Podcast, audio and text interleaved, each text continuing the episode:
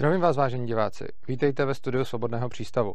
Tentokrát jsem tady zase sám eh, bez hosta a bez Teresky, protože v době, kdy venku zuří koronavirus, eh, neděláme žádné přednášky, takže se vám snažíme dodávat obsah alespoň ze studia Svobodného přístavu co nejvíc. Jenomže protože Tereska pracuje s těmi nejhůře nakaženými koronavirem a je teď hodně zaměstnaná, tak nestíhá točit každé video se mnou, takže tak každé druhé tady teď, tady teď uvidíte jenom se mnou. O čem s vámi chci mluvit dneska? Je to téma, o které jste si víceméně sami napsali v naprosto hojném počtu. Jednou jsem se takhle ráno probudil a otevřu telefon a tam všude vidím Dan Vávra natočil video o svobodě slova, Dan Vávra natočil video Urzo, podívej se na tohleto video, co na něj říkáš, tak si říkám, OK. Stanu, dojdu k počítači a tam zase vidím spoustu e-mailů, Dan Vávra natočil video, to musíš vidět a komentářů a spousta z vás eh, chtělo vidět, co, co si o tom myslím. No tak uh, jsem si teda to video otevřel, protože vás psalo tolik. A jednalo se o video Daniela Vávry, ve kterém mluvil o svobodě slova, respektive jejím ohrožení v dnešní době. A já si myslím, že je to strašně důležité téma a myslím si, že o svobodě slova toho není vlastně nikdy řečeno málo, takže mu budu věnovat, eh, mu budu věnovat tenhle ten díl a vezmu to víceméně jako reakci na to video. Je to asi dvě a půl hodiny dlouhý, pokud vás to zajímá, tak si to, eh, tak si to můžete dogooglit a, a podívat se na něj. Rozhodně je to zajímavý a já asi doporučuji schlídnutí. Eh, každopádně pokusím se tohle video eh, natočit tak, aby i ti z vás, kteří se nechtějí koukat eh, na to, na co reaguju, mohli tohleto vnímat jako nějaký ucelený, ucelený názorový blok. Takže musím napřed říct, když jste se mě ptali, co si o tom videu myslím, co si myslím o názorech pana Vávry a tak dále, no. Rozhodně je to zjevně velice chytrý chlap a celou spoustu věcí, které v tom videu říkal, považuji za naprosto zásadní a rozhodně se stotožňuju s, já nevím, 80% toho obsahu. On tam velice dobře mluví o tom, proč je vůbec důležitá svoboda slova. A když jsem ho poslouchal, tak jsem si uvědomil, že jsem v tomhle vlastně neodvedl dobrou práci, protože jsem o svobodě slova mluvil strašně moc. Mluvil jsem o tom, jaký, eh, jak si ji zachovat, mluvil jsem o tom, eh, jaký stát omezuje, ale vlastně jsem asi nikdy v žádné přednášce, ani, ani rozhovoru, ani tady ve studiu eh, vlastně nemluvil o jejím významu, o tom, proč je tak zásadní. Celkem nedávno jsem tady právě naťuk, když, jsme, když jsem probíral poslaneckou imunitu, a to, že vlastně e, svobodu slova maj, je chráněna na, na půdě poslanecké sněmovny, což znamená, že když e, v parlamentu nějaký poslanec mluví, tak tam může říkat e, cokoliv a cokoliv, co tam řekne, nemůže být, nemůže být stíháno právě podle, podle nějakých paragrafů ohledně hate speech nebo, nebo čehokoliv takového. A mluvil jsem o tom, jak je vlastně strašně špatný, když zákonodárci udělali zákony pro nás všechny, kterými si máme řídit, ale jsou to vlastně tak nekvalitní zákony, eh, z kterých oni sami si musí dělat výjimku. Jo? Eh, je na tom vlastně hrozně zajímavý, že oni sami tvrdí, my potřebujeme svobodu slova a potřebujeme nebýt stíháni na půdě parlamentu z toho důvodu, aby se tady mohla vést jako, aby se tady mohla vést debata, aby se tady mohl vést dialog. A já s tím souhlasím, že v momentě, kdy máme eh, nějaký zákony, který svobodu slova omezují, tak eh, to potom znemožňuje vést plnohodnotný dialog a debatu. Ale ono to neplatí jenom na půdě parlamentu samozřejmě, ono to platí úplně všude. A to, o čem jsem mluvil já už dřív, a když tak se můžete kouknout na, na celý to video, kde, kde vlastně mluvím o, o poslanecké imunitě a tam se tou svobodou slova, na kterou oni si dávají výjimku, e, zabývám, tak vlastně zmiňuji, že je strašně špatný, že není svoboda slova, že prostě v momentě, kdy jsou e, nějací lidi, třeba já nevím, rasisti nebo nacisti a podobně, tak se nemůžou vyjadřovat a já, já spatřuji obrovskou e, nevýhodu v tom, že potom s těmahle lidma není možný vést dialog a není možný jejich názory vlastně vyvracet a poukazovat na to, proč třeba s nimi nesouhlasím a tak dále.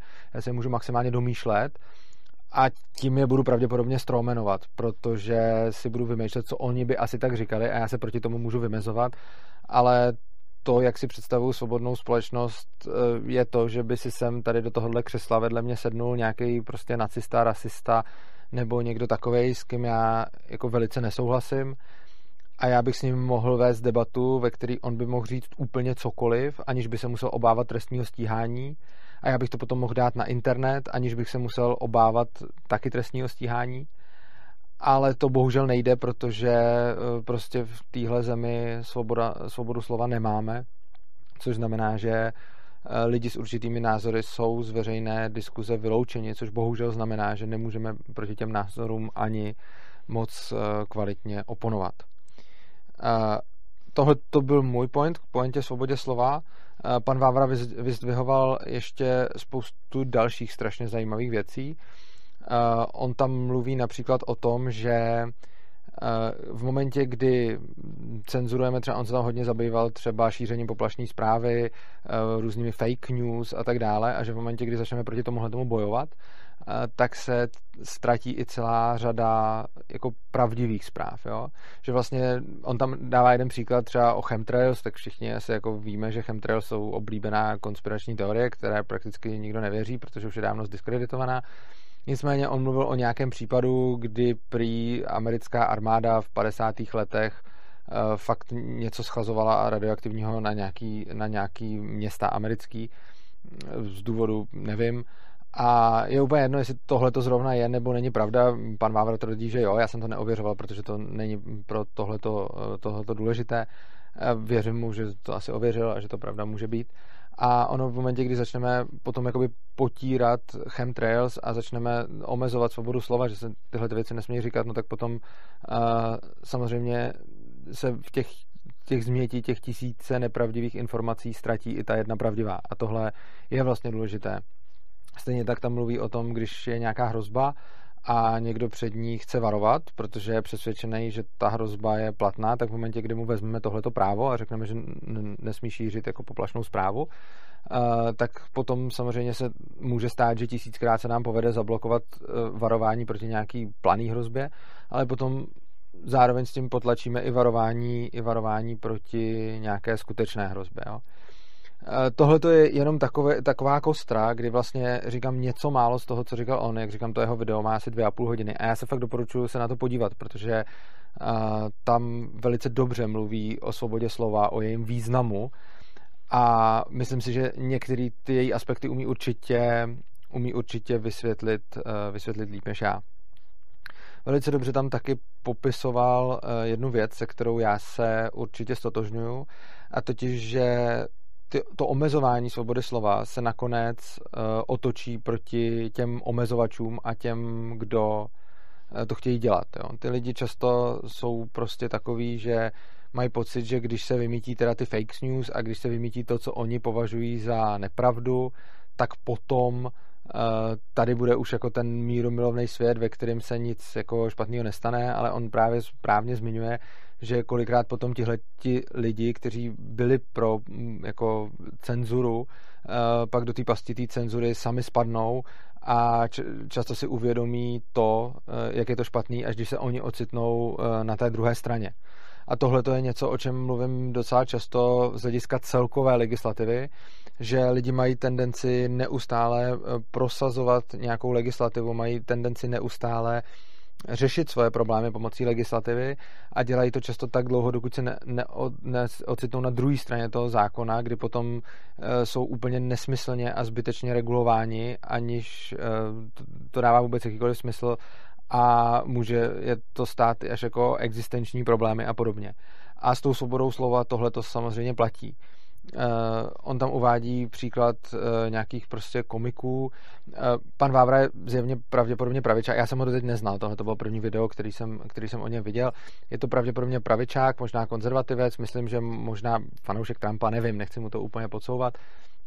Každopádně on mluví právě o tom, že liberálové, jakože ti novodobí liberálové, čili ti demokrati v Americe, tady jim říkáme levičáci třeba, ono se to, to, to, to dělení politického spektra, který, který nemám moc rád, takže tihle lidi byli často pro eh, potírání svobody slova a pro cenzuru, ačkoliv tomu tak samozřejmě neříkali a oni jako to brali jako nějaký svůj boj za pravdu a podobně. A potom na to začali třeba v Americe sami narážet různí třeba komici a podobně, že eh, to byli velcí zastánci politické korektnosti a potom najednou zjistili, že oni nemůžou dělat svoji práci a nemůžou pořádně dělat humor, protože najednou je spousta věcí, eh, z kterých, z kterých si legraci dělat nesmíme. A pochopitelně jakékoliv omezování svobody slova potom nějakým způsobem koliduje s nějakým hledáním jako reálné pravdy a s hledáním, s nějakým vůbec výzkumem a podobně. Jo. Tady jsou třeba zákony o popírání holokaustu a já jsem před nějakýma mnoha lety čet práci nějakého studenta, snad historika, který on nepopíral holokaust, on pouze tvrdil, že z nějakých jeho dostupných zdrojů, a snad, snad to byla jeho diplomka přímo, tak on tam tvrdil, že eh, bylo zavražděných ve skutečnosti méně židů než těch 6 milionů v těch koncentrácích. A došel k nějakému jinému číslu, já teď nevím, jestli 4 nebo 5 nebo prostě něco takového. A měl s tím obrovský opletačky u soudu a nevím, jak to nakonec dopadlo, ale rozhodně s tím byl popotahovaný u soudu, nevím, jestli nakonec eh, platil nějakou pokutu, ale rozhodně to byl jako velký problém. A teď mě vůbec nejde o to, kolik židů zemřelo v koncentračních táborech, protože podle mě nechci říct, že na tom nezáleží, protože by nezáleželo na těch lidech, to vůbec ne, ale prostě jako je to hrozný, ať tam umřeli 4 miliony, 5 milionů, 6 milionů nebo 7 milionů. Jo? Já nevím, to, to oficiální číslo je 6 milionů a já nejsem historik a nikdy jsem se tím nezabýval, ale myslím si, že je naprosto špatně, aby bylo, aby, bylo, aby byli umlčováni ti historici, kteří chtějí tohleto číslo přeskoumat.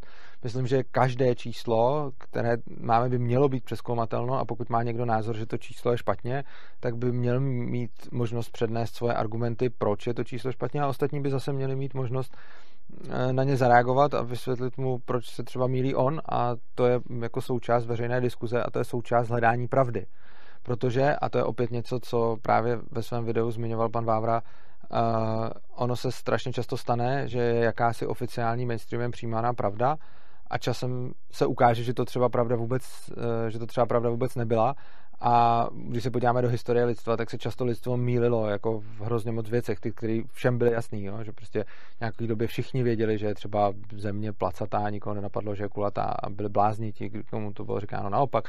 Teď se to zase otočilo, tak víme, že země je kulatá pořád jsou nějaký lidi, kteří tvrdí, že je placatá.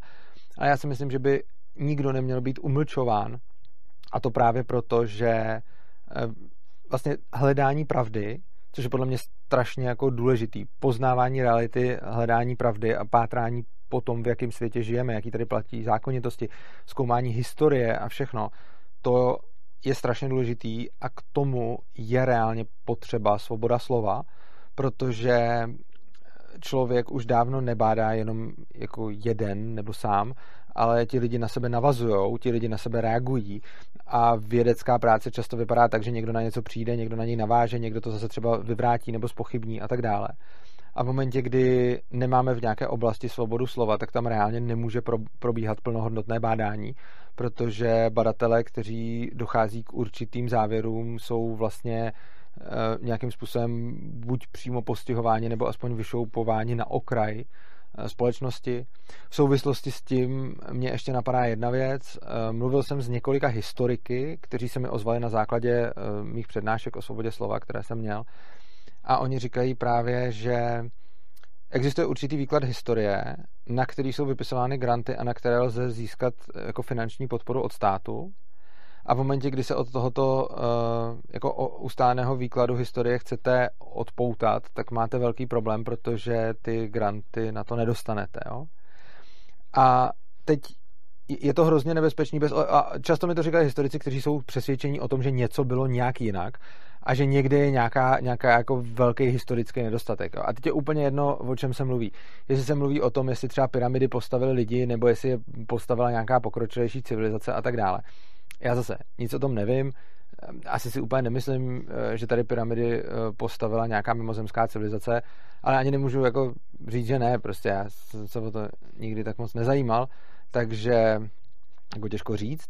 Každopádně uh, problém vůbec státního financování je potom v tom, že samozřejmě, když přijde nějaký historik a řekne, že chce zkoumat to, jestli tady pyramidy jako nepostavila mimozemská civilizace, tak na to pochopitelně nedostane žádný grant. A ono je třeba někde udělat tu čáru, protože potom vlastně jako něco už může být jako úplně zjevná kravina a tak je jasný, že na to jako nechcem, že to jako prostě nikdo nechce financovat ale ten problém je, že potom je to zase hrozně úzký, že vlastně ten historik, který přichází s tím narrativem, který je zrovna uznávaný a který i nějakým způsobem v té společnosti je zrovna v kurzu, tak ten grant dostane a ten, kdo to chce spochybnit, tak ten grant nedostane. Čímž pádem a ono je to dáno i tím, že v těch grantových komisích potom sedí lidi z toho oboru, což znamená, že vlastně každý, kdo se z toho oboru víc vychyluje a tvrdí něco, s čím oni nesouhlasí, tak oni ho zase ve své uh, nejlepší vůli a podle svého nejlepšího vědomí a svědomí jako nepodpořejí. Což samozřejmě má řešení uh, volného trhu, což znamená, že každý, kdo chce něco prokázat, každý, kdo chce něco prostě objevit, vyskoumat, tak by si na to měl sehnat uh, nějakým způsobem finanční podporu, ať už od nějakých mesenáčů nebo formou sbírky, crowdfundingu, to je úplně jedno. A kdokoliv teda chce něco dělat, tak by mm, si na to měl sehnat finance. Jo. Jako, nelíží se to principiálně od toho, když tady já dělám to, co tady dělám, tak taky neberu na to žádný finance od státu a, a živíte mě vlastně vy, vážení diváci. Což samozřejmě nechci srovnávat, co se týče objemu financí s nějakým jako výzkumem pyramid, který bude určitě jako o mnoho řádů nákladnější, ale ten princip je pořád stejný. Zase to bude zajímat o mnoho řádů víc lidí. Nicméně zpět k tomu, zpět k tomu videu pana Vávry. Mně se vlastně líbí, že jednak to všechno, co říkal on, se mi ohledně svobody slova mi strašně moc jako rezonovalo. A zároveň teď, když tady o tom mluvím, tak mě vlastně napadají dal, další, další, souvislosti, další souvislosti s tím. Každopádně on potom hodně mluví o fake news a mluví o nich tak, že vlastně fake news a ty spravodajský servery, který fake, fake news šíří, uh, jsou dle jeho názoru a vlastně dle mého taky důsledkem často nedůvěryhodnosti eh, jako současných médií. Jo? Že on třeba srovnává to, jak vypadala informovanost někdy jako v 90. letech a jak vypadá ta informovanost teď. No, je to přesně tak, že v 90. letech, jako třeba na začátku, tak eh, a vlastně i ke konci, tak všichni četli jako nějaký noviny, koukali se na pár těch televizí a tam vycházely všechny zprávy a dělali jste si názory z toho a kdo měl nějaký názory výrazně jiný, tak se prostě do toho prostoru nevešel a, a smůla. Teď v době internetu je to vlastně úplně jinak, protože každý si může říkat, co chce a může to šířit a může se najít svůj okruh lidí, kteří ho poslouchají, což vnímám jako dobrý, že vlastně došlo k určité jako decentralizaci těch, těch informačních kanálů, takže už to zdaleka není tak, že prostě několik novinových plátků a několik televizních stanic jako vlastně informuje všechny, ale informace můžeme hledat jako napříč internetem. No a samozřejmě potom na tom internetu budou vznikat nějaké servery, které budou buď jako někým placeny, anebo budou nějakým nadšencem provozovány a budou třeba šířit eh, buď nepravdy, nebo nějaký, eh, nějakou výseč pravdy a tak dále. Každopádně něco takového se děje i, u těch, i v případě těch oficiálních médií. Já si myslím, že to ani se nemůže nedít. Za prvé, všichni budou šířit nepravdu minimálně omylem, a tady je pravda, že vyšší rozpočet eh, jako může ty chyby eliminovat, ne, no ne, eliminovat ne, může redukovat, čili jako, když budu mít jako větší rozpočet a tým lidí, kteří budou ty informace ověřovat, tak samozřejmě jako zmenšuju šanci, že udělám chybu, ale eliminovat to nejde, vždycky někdo bude dělat chybu. No a potom samozřejmě každý bude chtě či nechtě šířit nějaký výsek informací, který odpovídá nějakému jeho, jeho vidění světa. Jo. A když se podíváme na ty jako objektivní a vyvážený uh, spravodajský stanice, jako je třeba ČT a podobně, tak se můžete podívat, psal jsem dva otevřený dopisy eh, ČT i radě ČT ohledně nějakého jejich pořadu bankovkovi, kde, mm, kde prostě, který má jako šířit finanční gramotnost, což je fajn cíl, ale v těch pořadech jako zaznívají věci, které jsou vyloženě jako lživý a které absolutně neodpovídají realitě a je to zcela prokazatelný a když jsem si vlastně psal z dramaturgii pořadu, tak mi napsali, že jako je to pořad pro děti, takže nějaký zjednodušení je v pohodě. A což já si vůbec nemyslím. Já se na, jako, nebo takhle, je v pohodě zjednodušit, ale myslím si, že naopak spousta lidí mi říká, že je to přece pořád pro děti, tak proč se kolem toho rozčiluješ? Já osobně si myslím, že právě pořád pro děti je mnohem důležitější než uh, pořád pro dospělí, protože dospělí mají mnohem víc informací, z kterých si dělají obrázek a ty děti právě uh, ještě tolik informací nemají, takže si myslím, že právě manipulace v pořadu pro děti je mnohem nebezpečnější než manipulace v pořadu pro dospělí.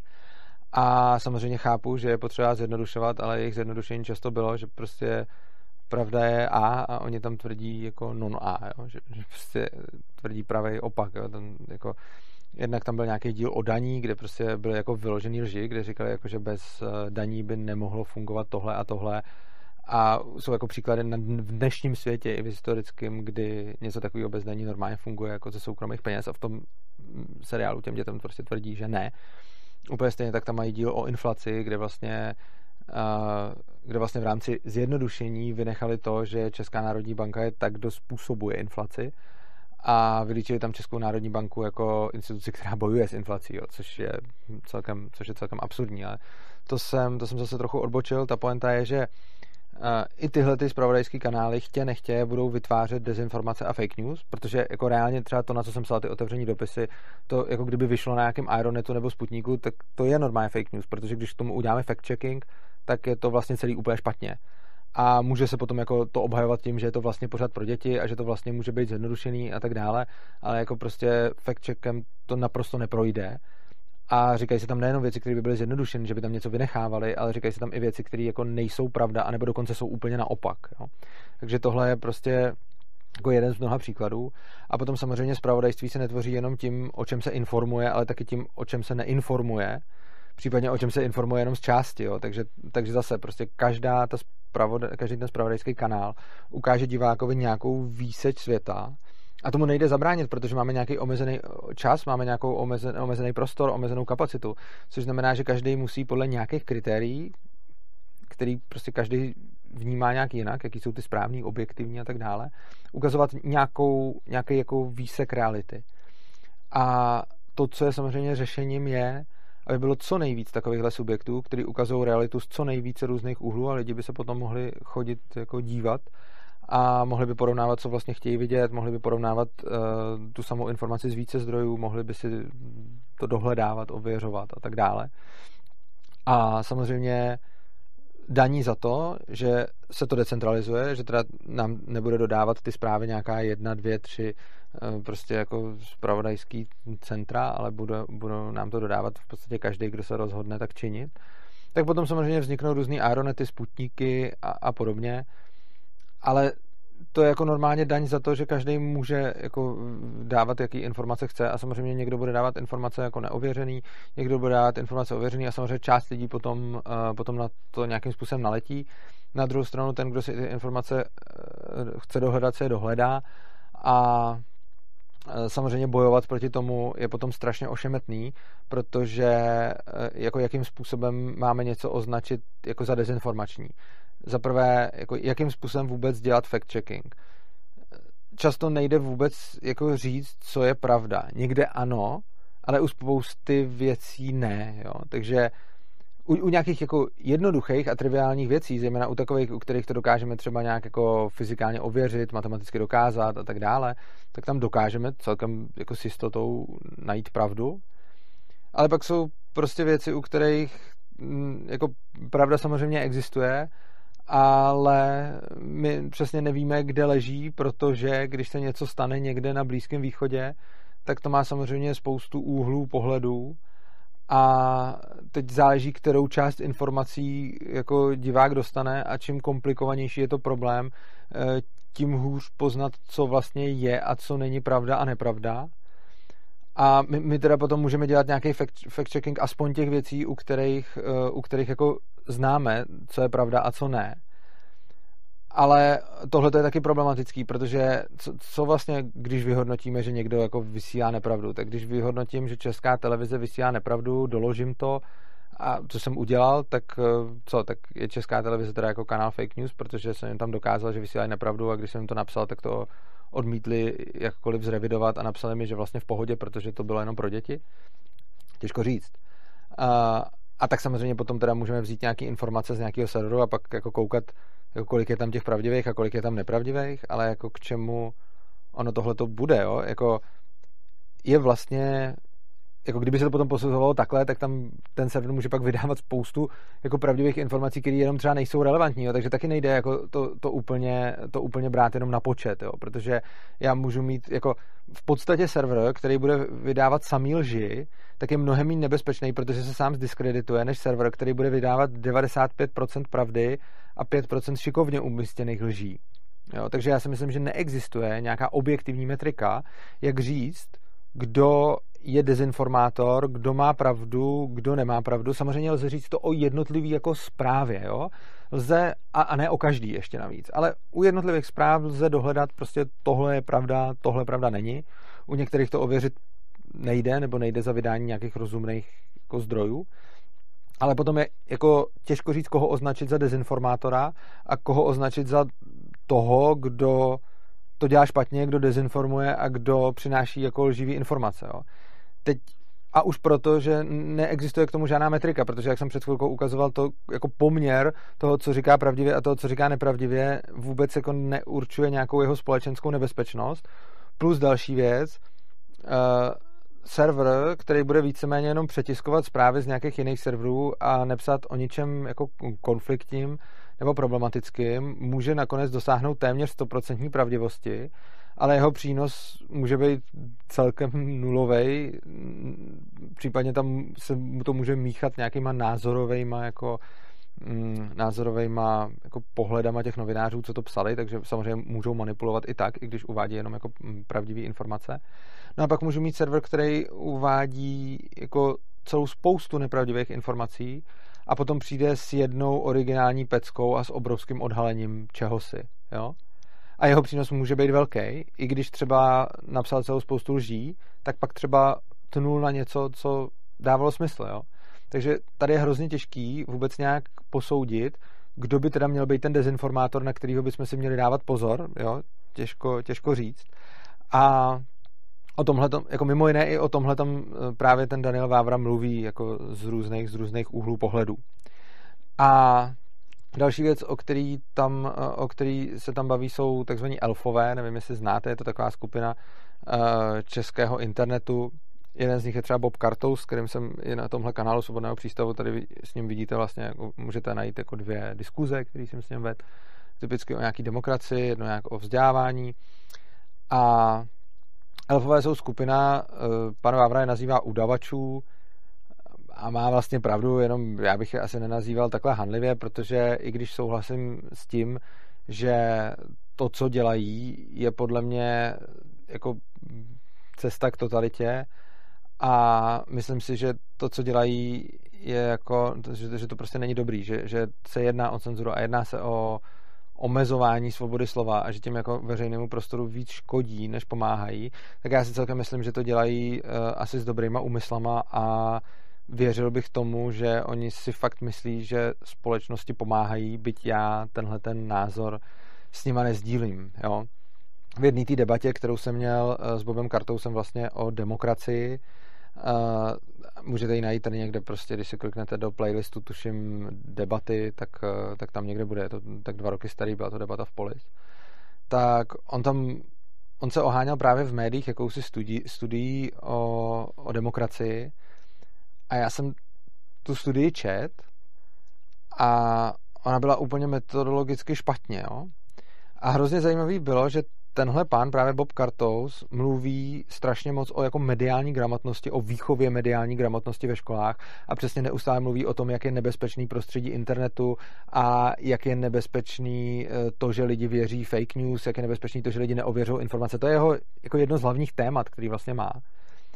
No a jeden čas právě opakovaně někde v tisku mm, mluvil o jakési studii o tom, kolik lidí je a není spokojeno s demokracií. Já jsem se k ní potom jako dostal a zjistil jsem, že ta studie je prostě špatně udělaná, že jsou tam jako otázky, které uh, který by měly být disjunktní, ale oni nejsou a že vlastně jako ta, ta hlavní, ta hlavní odpověď, kterou on vlastně operoval těch respondentů, eh, byla, ta otázka byla sformulovaná jako špatně v tom smyslu, že eh, v tom smyslu, že oni je nutili vybrat si jednu ze čtyř možností, jo, že prostě si musel člověk vybrat buď za A, za B, za C nebo za D, jenomže ty možnosti nebyly disjunktní, což znamená, že já jsem v jednu chvíli mohl mít názor, který spadá do více než té jedné eh, skupiny, ale vybral jsem, vybral jsem vlastně, vybral jsem vlastně jenom jednu a uh, on, a mohl jsem vybrat jenom jednu teda,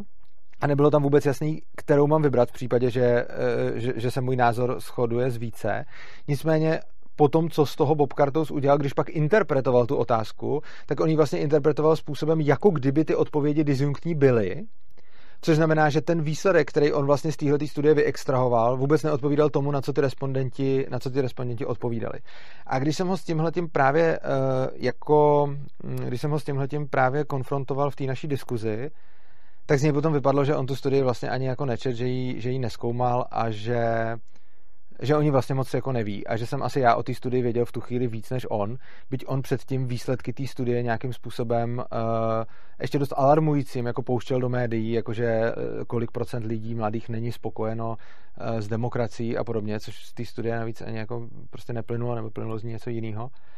A ono tohle to pro mě bylo vlastně hrozně překvapující, když vidím, že ten člověk jehož jako cílem má být jehož cílem má být právě mediální gramotnost společnosti, nešíření fake news a podobně, tak on sám se vlastně stal šířitelem přesně fake news, kdy vzal jakousi studii, z který co si nevyplývalo a ještě se na ní nedokázal odkázat a pak ještě nebyla vůbec nějak dohledatelná a byl, jako, byla vůbec problematická. Ty detaily se můžete podívat právě v té právě v debatě, kterou, kterou jsem s ním vedl a udělal z ní vlastně bulvární titulek eh, na téma, kolik lidí jako není spokojeno s demokracií nebo nedůvěřuje demokracii, nebo tak nějak to bylo. A potom se vlastně zjistilo, že tu studii pořádně nečet, takže dělal vlastně to, co on neustále říká, že musíme proti tomu ty lidi chránit. A, to, a tady se na tom ukazuje, tohle to vůbec není, tímhle tím já se vůbec do něj nechci trefovat a já si určitě nemyslím, že by to byl člověk, který by byl nějaký zlej.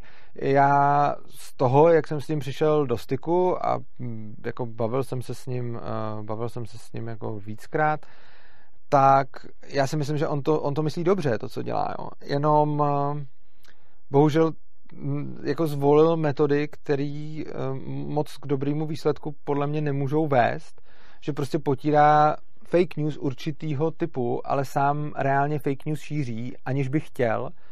A místo, aby se poučil z toho, že vlastně on sám šířil fake news, tak o to víc je teď zatvrzelej proti eh, těm, kdo šíří ty fake news, který jemu přijdou škodlivý.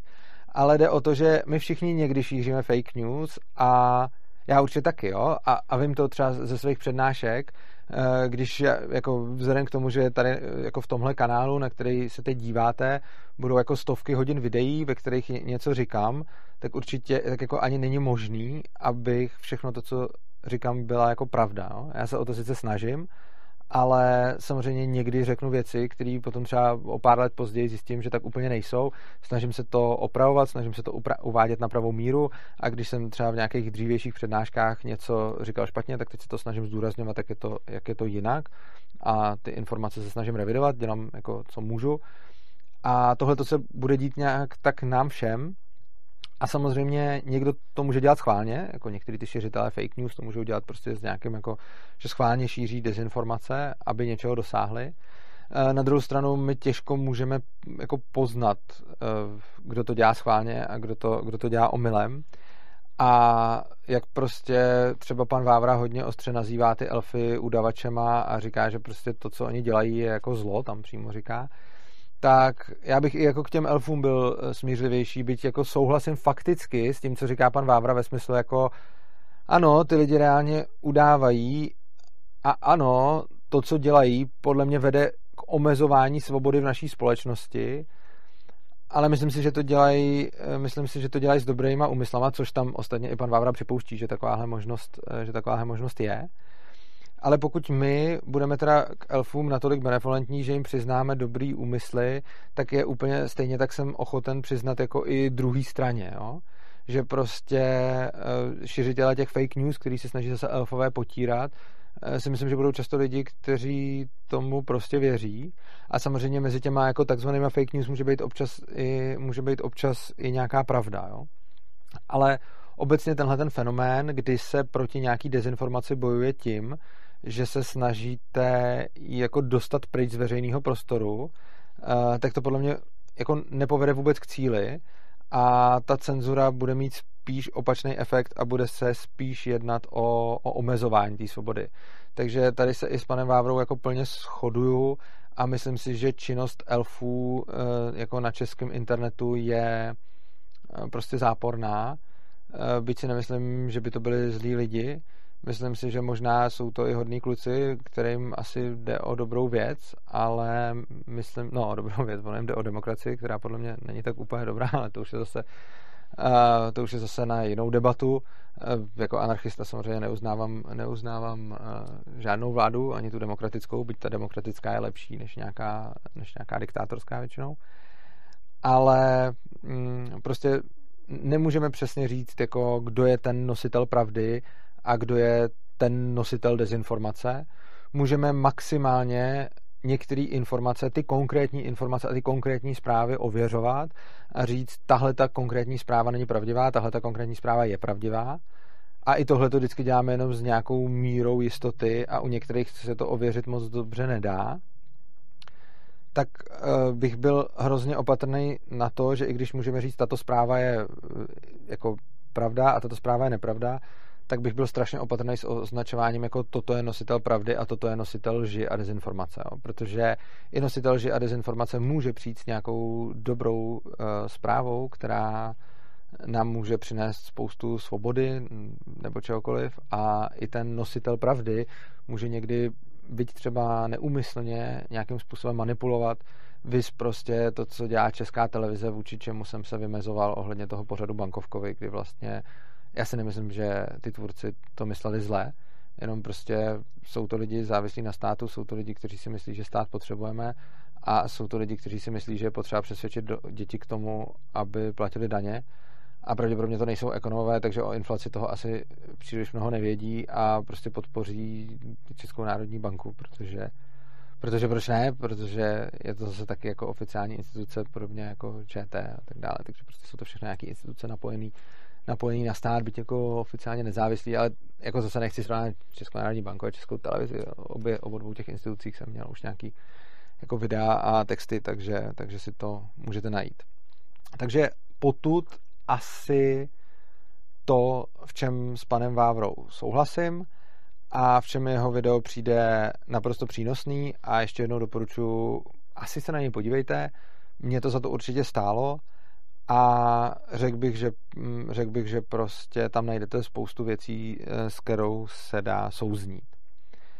A teď ale přijdu k něčemu, eh, co je podle mě strašně důležitý, na co se podle mě zapomíná, zapomíná na to celá řada i libertariánů, případně lidí, kterým jde o svobodu. A domnívám se, že tohleto eh, neúplně uspokojivě argumentačně vyřešil právě i pan Vávra, který v podstatě prohlašuje Facebook za nějaké médium veřejné služby, byť to asi neřekne přímo těmito slovy, ale v podstatě to z toho videa vyplývá.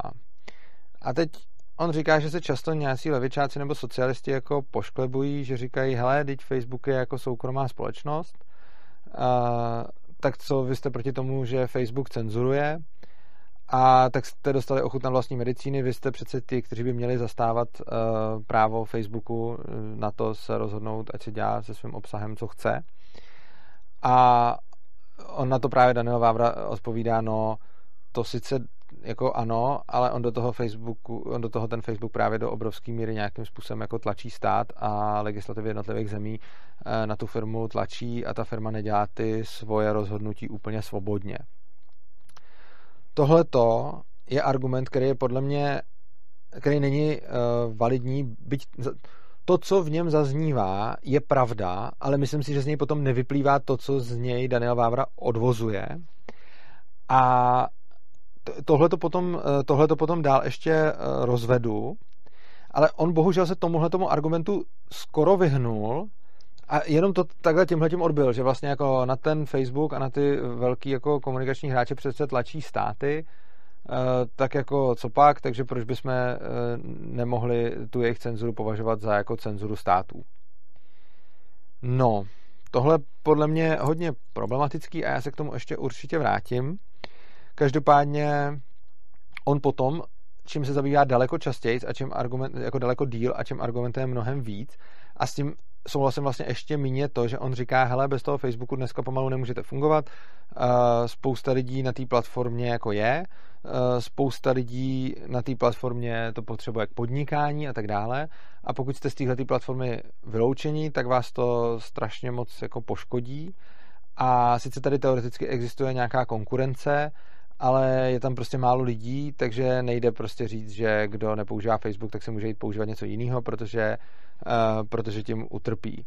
A říká, že naše společnost se monopolizuje a říká, že spousta velkých jako korporací potom má obrovskou moc nad zákazníky, uvádí tam třeba i Uber a podobně, že vlastně když tyhle ty korporace někoho jako vyloučí ze spotřeby, uh, takže je to vlastně špatně, protože ten člověk je tím, uh, je tím hrozně moc poškozený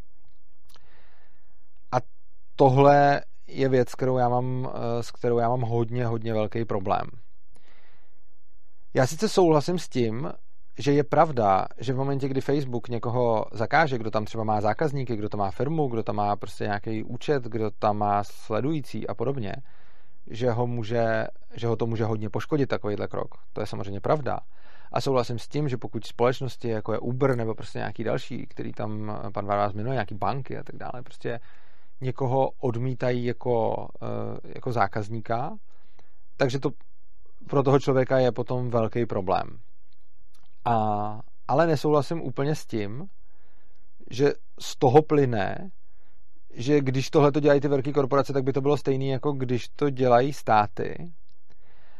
A nesouhlasím s tím, že bychom měli zakazovat těm korporacím tohle to dělat jenom proto, že to na ty jedince má nějaký závažný dopady. Ale pozor, ono to ještě neplatí úplně u všech korporací. Ono ještě totiž záleží na tom, jestli ta korporace má nebo nemá od státu fakt monopol. A tím nemyslím to, že by byl dominantní hráč na trhu, že by, že by byl prostě velký a měl nejvíc zákazníků, ale myslím tím to, eh, že by mu stát ten monopol nějakým způsobem zajišťoval a že by prostě eh, jako třeba licencoval ty, kteří s ním chtějí eh, podnikat v tom odvětví.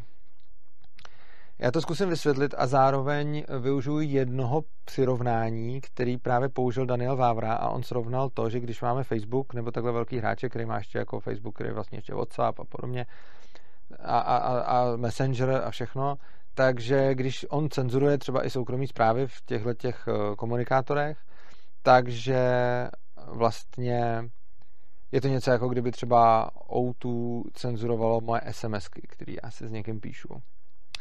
A já tady na tomhle příkladu chci ukázat, proč tyhle ty dvě věci vnímám jako naprosto odlišný a kudy já bych vedl tu, eh, tu dělící čáru mezi tím, kdy je to vlastně státní cenzura a kdy není.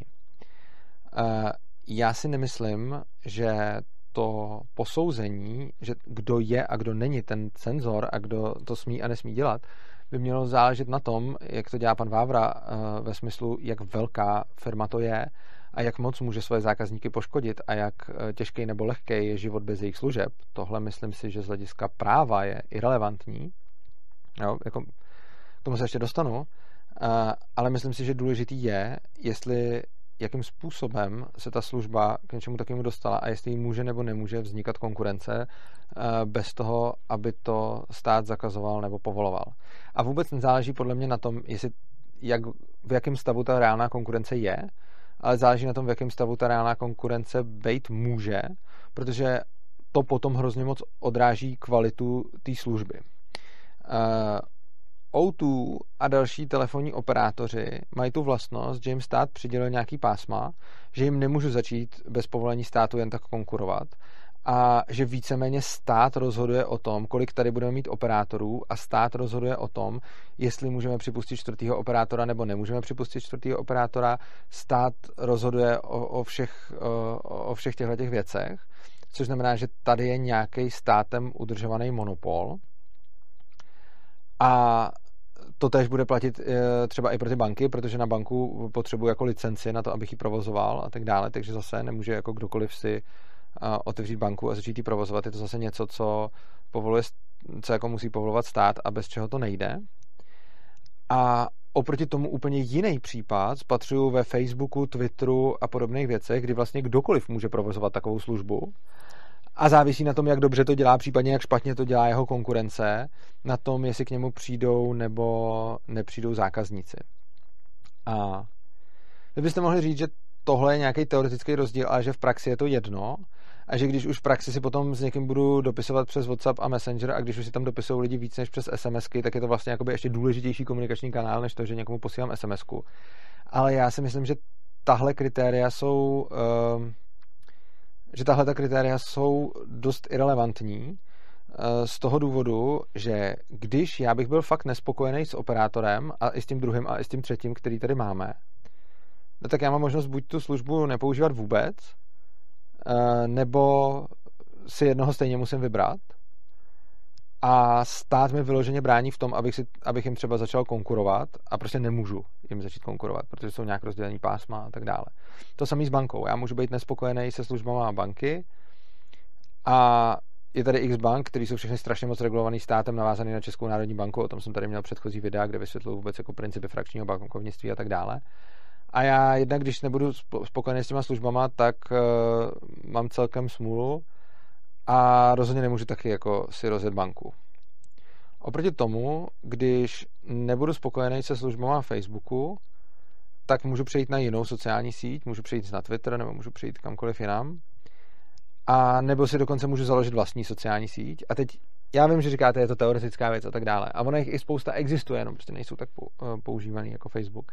Ale já si myslím, že se to i v praxi uh, potom hodně projevuje když budu já sám nespokojený a vezmeme to jenom z pohledu mě, že všichni na světě jsou spokojení s Facebookem a já nejsem, tak máte pravdu, že je to čistě teoretická možnost, že si založím svoji sociální síť a budu Facebooku konkurovat, i když jako když budu hodně jako geniální a vymyslím něco úplně převratného, tak mu asi konkurovat můžu. Jo. Ono jako dřív, jako tady zase v České republice byl jako dominantní komunikátor ICQ, že jo?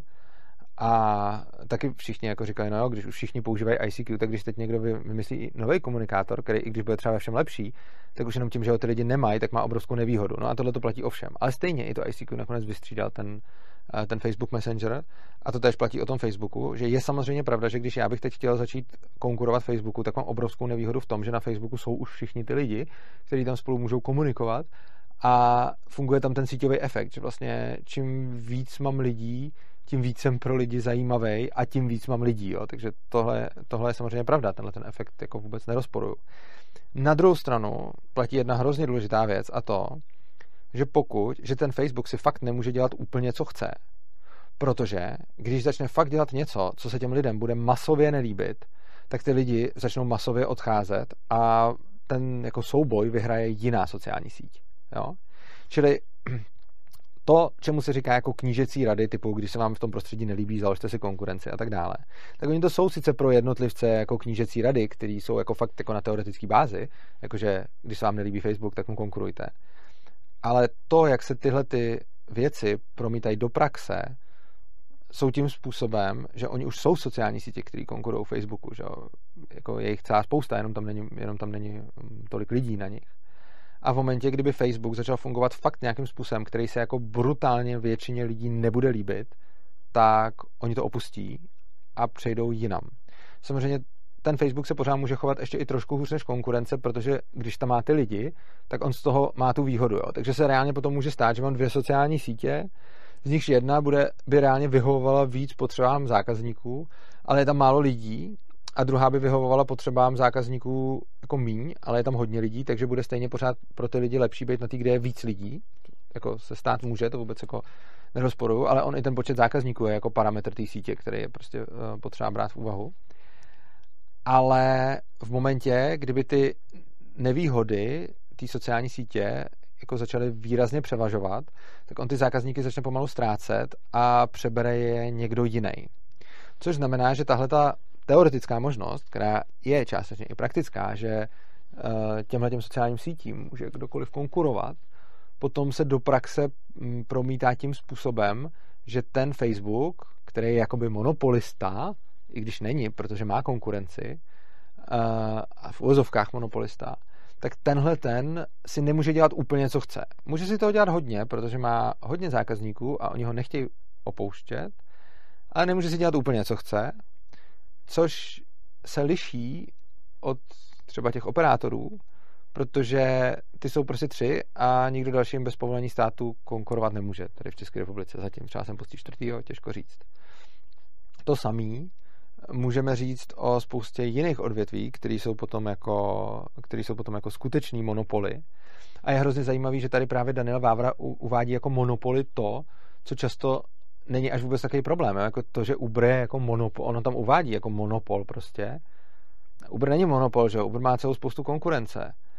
A e, celá řada těch dalších služeb, který on tam, jako Facebook není monopol, Google není monopol, nejsou to monopoly, prostě stačilo by, aby Google řekl, že bude teď, teď vyhledávat za halíř na, na vyhledávání a prostě do měsíce ho předžene jiný vyhledávač. Jo. Prostě není to, není to tak úplně jako jednoduchý, že by si mohli dělat, co chtějí. No ty skutečný monopoly, které tady máme, jsou prostě jako školství, zdravotnictví a, a státní služby, eh, kterým prostě stát dává nějaký monopolní privilegie a případně licencuje ty, který jako ten obor jako můžou dělat, což znamená, že reálný monopol tady má ve skutečnosti jenom stát a v odvětvích, které se většinou jako monopoly vůbec nezmiňují.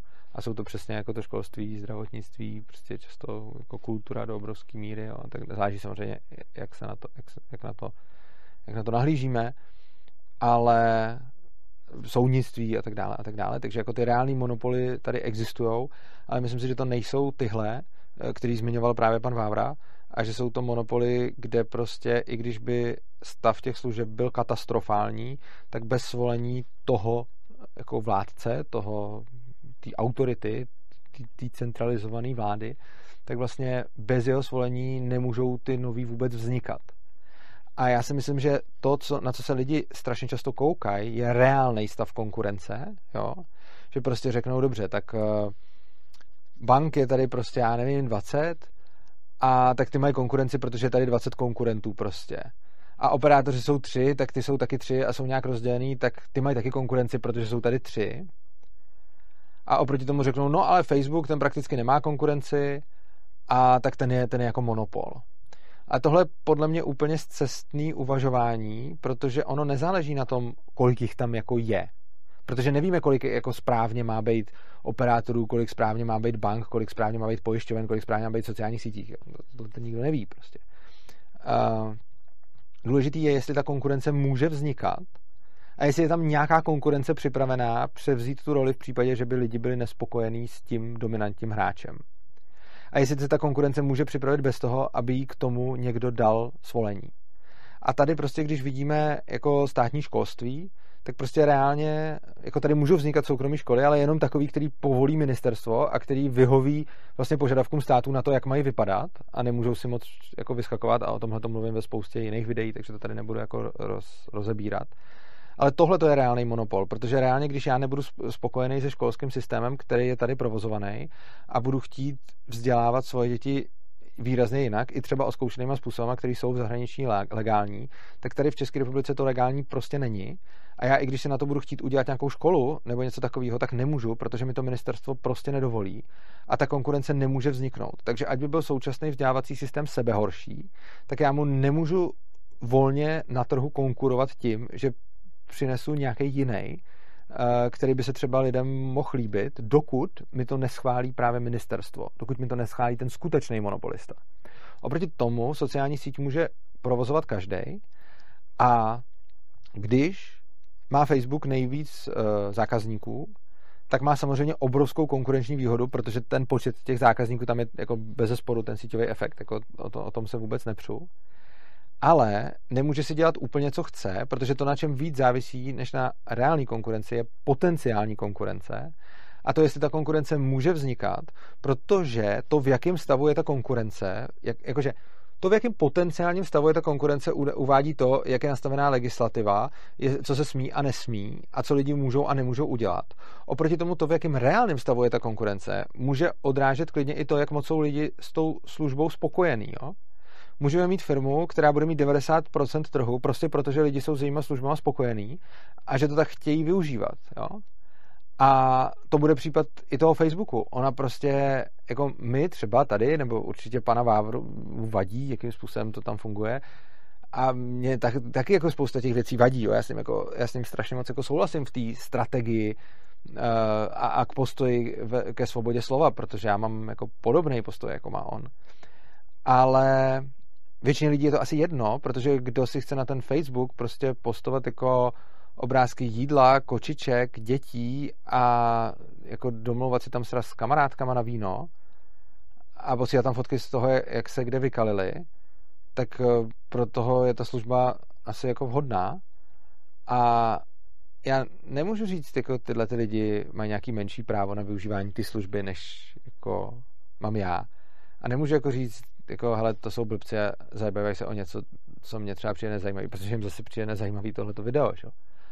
A pokud ten Facebook nějakým způsobem takhle funguje a pokud má pořád tolik zákazníků a pokud potenciální konkurence existuje, smí vznikat a není nějak omezená, což je reálný stav, a ty lidi přesto jsou na tom Facebooku, no tak tam jsou a tak tam asi i zůstanou a zůstávají tam proto, že jim to zatím buď vyhovuje, anebo ta míra toho, jak jim to nevyhovuje, není dost velká na to, aby je to motivovalo někam přejít. Jo?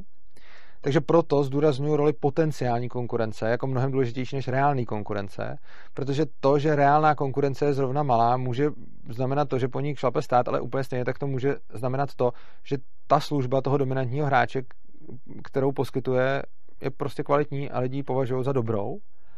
A vůbec nezáleží na tom, jestli ji já nebo pan Vávra považujeme za dobrou. Záleží na tom, jestli ji za dobrou považuje většinový uživatel Facebooku. A já si myslím, že většinový uživatel Facebooku tam vůbec neřeší politiku. A myslím, že tam neřeší ani konspirační teorie. A myslím, že tam neřeší ani chemtrails. A myslím, že většinový uživatel Facebooku tam bude řešit prostě jako fotky s kámošema a fotky jídla a fotky dětí prostě. A jestli to tak je, já nevím, jestli to tak je, já neznám většinový uživatel Facebooku, tohle je jako můj tip. Jestli tak je, pak je to jako dobrá sociální síť a asi lidi, kteří tam chtějí oslovovat, se musí spokojit s tím, Eh, že jsou tam nějak nastavené podmínky a jako dožadovat se toho, aby ty eh, podmínky byly nastaveny jinak, je sice hezký, ale myslím si, že bychom neměli rozhodně k tomu Facebook nutit, anebo tvrdit, že by jako neměl v ozovkách cenzurovat. Tím se dostávám uh, k dalšímu bodu, že vlastně tenhle ten přístup, kdy řekneme, že pokud je něco už moc velký uh, a je to tak velký, že vyloučení někoho ze spotřeby a ostrakizace by znamenala pro toho člověka velkou újmu, což znamená, že taková organizace se musí chovat podle nějakých pravidel, který my ji určujeme. To v podstatě znamená znárodňování jako nejúspěšnějších. Jo? To znamená, že ten, jako ono, jako ono to zní hrozně hezky, jo? Ono, ono, jako na první pohled, já to i pocitově chápu, ten argument, že prostě se řekne dobře, tak tenhle ten hráč už je tak velký, že když někoho, někomu řekne prostě ty nebudeš můj zákazník a já tě tady nechci a čus, tak už toho člověka může fakt poškodit. A z hlediska jako toho člověka a když ještě vidíme tu korporaci, která zrovna funguje jinak, než bychom chtěli, tak vidíme jako souboj nějakého našeho kámoše, který byl zabarovaný a který má podle nás dobrý názory, versus nějaký jako socialistický korporace, která je nějaká podivná a ještě ji nemáme moc rádi, tak nás to samozřejmě jako pocitově jako vede k tomu, že se stoupneme za toho našeho kámoše proti té korporaci. Jenomže úplně stejně, jak pan Vávra na začátku říkal, bacha na to, že ti, kdo prosazují tu cenzuru a omezování svobody slova, tak to potom nakonec dopadne na ně, tak tohle to je úplně stejný. My si můžeme teď stěžovat, že se nám nelíbí jako pravidla Facebooku a že když je Facebook takhle velký, tak by se měl chovat nějak, jak my všichni jako určíme. No jo, ale ono, co, co tím vlastně jako potom říkáme? Tím potom říkáme, že kdokoliv bude tak strašně úspěšný, že se stane dominantním hráčem a že ho všichni budou využívat prostě radši než konkurenci, tak najednou existuje nějaký veřejný právo na to, aby jsme mu jako určovali, jak on má nakládat se svýma serverama, jak on má nakládat se svýma zprávama a jak on má nakládat se svým obsahem. Jo. Ono se pak jedná prakticky o znárodnění. A i když něco takového si nemyslím, že by pan Vávra úplně chtěl, tak je potom otázka, jak moc tohle to domyslel a jak moc jako přemýšlí na základě té zákopové války, prostě hele, tady mi zabanovali kámoše za nějakou úplnou kravinu, jo, já mu to věřím, že se to stalo, protože já taky úplně, ne, jako já nesouhlasím s politikou jako Facebooku, mazání, já bych to dělal jinak, jo. A, a, a Facebook, ten je teda zlej a, a propaguje tam jako socialisty, jako OK, ale pokud to teda jako pak pasujeme na univerzální pravidlo a řekneme prostě dobře, když jsi tak velký, tak nemůžeš dělat takovéhle věci. No, tak tím se ale potom kolegujeme o to, že jako říkáme dobře, tak kdo bude tak úspěšný, že se stane tak velkým, že jeho služby začnou všichni využívat, tak je v podstatě automaticky znárodněný, protože on si potom nemůže dělat, co chce, ale musí si dělat to, co my mu řekneme, že by bylo správný nebo nebylo. Jo? Já mám prostě svoje stránky, urza.cz, s návštěvností jako několik desítek tisíc unikátních přístupů měsíčně. To jsou malé stránky prostě. Mám tady tenhle ten kanál, prostě ten je taky na YouTube a tak dále, takže prostě mám jako malý dosah. A co já dělám, a celkem jako to všude jako deklaruju, je, že propaguju nějakou svobodnou společnost, mluvím o anarchokapitalismu, kritizuju stát a tak dále. A samozřejmě jsem často vystavený tomu, že lidi po mně chtějí, abych jim poskytnul nějaký prostor, abych jim udělal nějakou reklamu, zejména třeba ve fóru Svobodného přístavu, tam jsou prostě nějaký tisíce lidí a občas se mě prostě lidi ptají, hele, jako mám tady něco, co bych si tam chtěl zainzerovat a jestli jako můžou.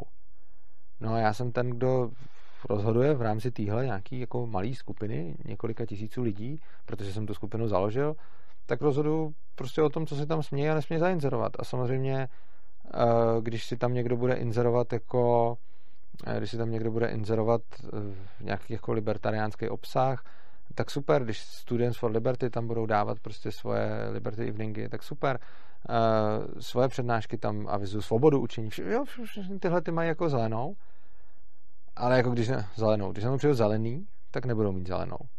Jo, protože když tam jako bude prostě happening za nějaký znárodňování, tak to jim řeknu prostě ne, tohle to v té skupině jako nechci. A když tam přijdu nějaký socialisti, tak jim řeknu jako taky ne prostě. A komunisty taky pošlu do háje a prostě nebudu jim tam prostě dělat reklamu. A ve svých videích a na svých stránkách občas dělám reklamu jako jiným libertariánům a libertariánským akcím a dělám to moc rád, ale nebudu dělat prostě jako reklamu komunistům a každému.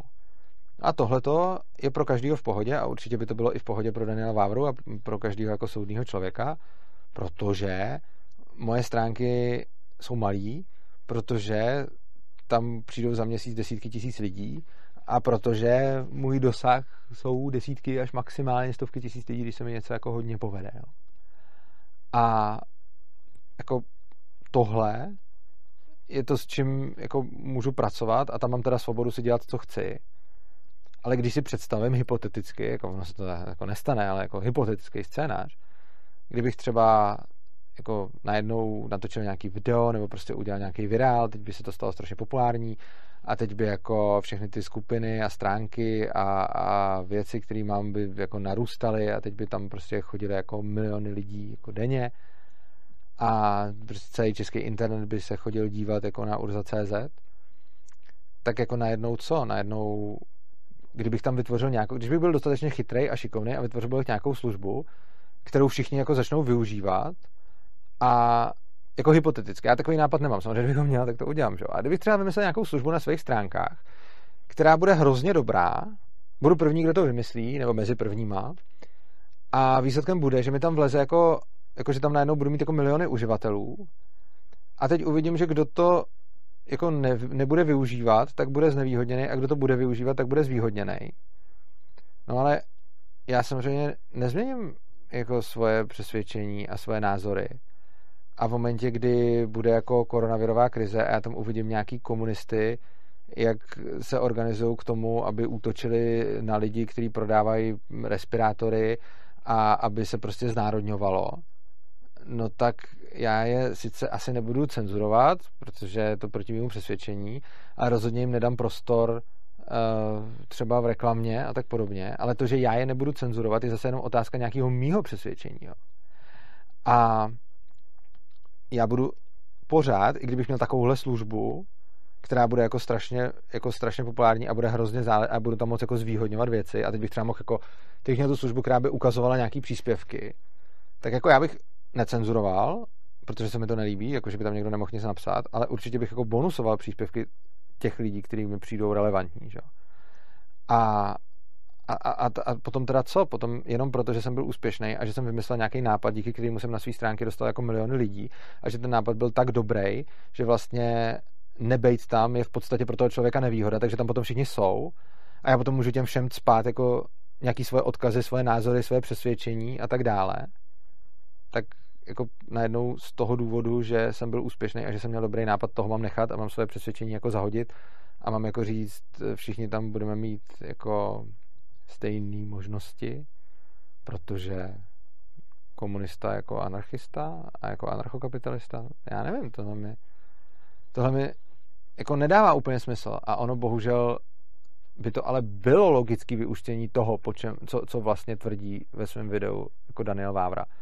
To, co on tvrdí, je přesně to, že když už jste tak velký, že když někoho jako ostrakizujete a vyloučíte ho od sebe, tak je to pro něj problém, což znamená, že on na vozovkách jako musí, jako nemusí, ale jako, jako by musí být.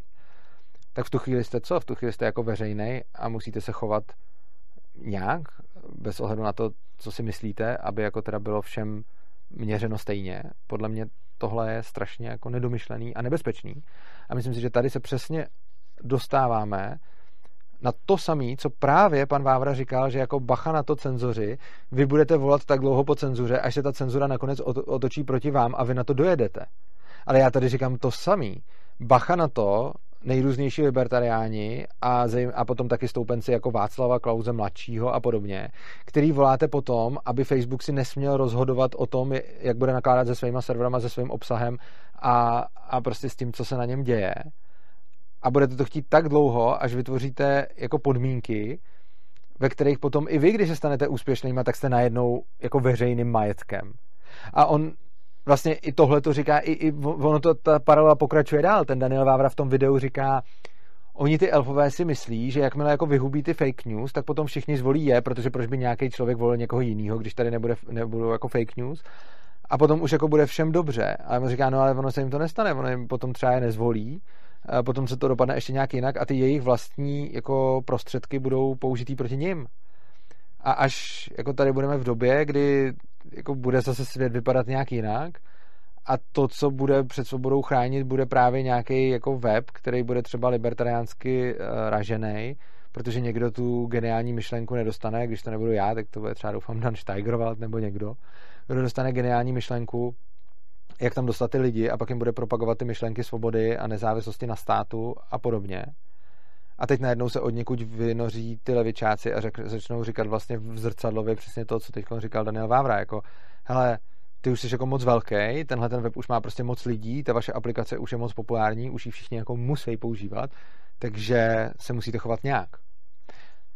A tady je hrozně důležitý, já naprosto souhlasím, jako moje filozofie je velice podobná právě pana Vávry. Já mám k cenzuře úplně přesně stejný postoj. Když se podíváte na moje stránky, tak já jsem uh, jako strašně dlouhou dobu necenzuroval vůbec nic a až v úplně jako posledním třeba roce, no, no ani ne, ani v půl roce, jsem začal cenzurovat jenom čistý jako tapetování. Protože se mi tam, protože právě, myslím si, nevím, jestli to bylo tak, že někdo zkoušel, jak se k tomu postavím nebo nepostavím, nebo jestli to bylo náhodně, nebo co, ale prostě začaly se mi objevovat na stránkách příspěvky, jakože já tam nechám fakt všechno. Já tam nechám i, mm, já tam nechám na, na svých stránkách i to, když mi tam někdo třeba nadává, když mi někdo vyhrožuje, uh, protože prostě beru to, že aby každý měl možnost se vyjádřit, takže to tam jako nechávám. Ale potom se začaly poslední dobou množit jako jednak jako vyloženě reklamy na Viagru a podobně, který obcházejí ten spam filter, což je otravný.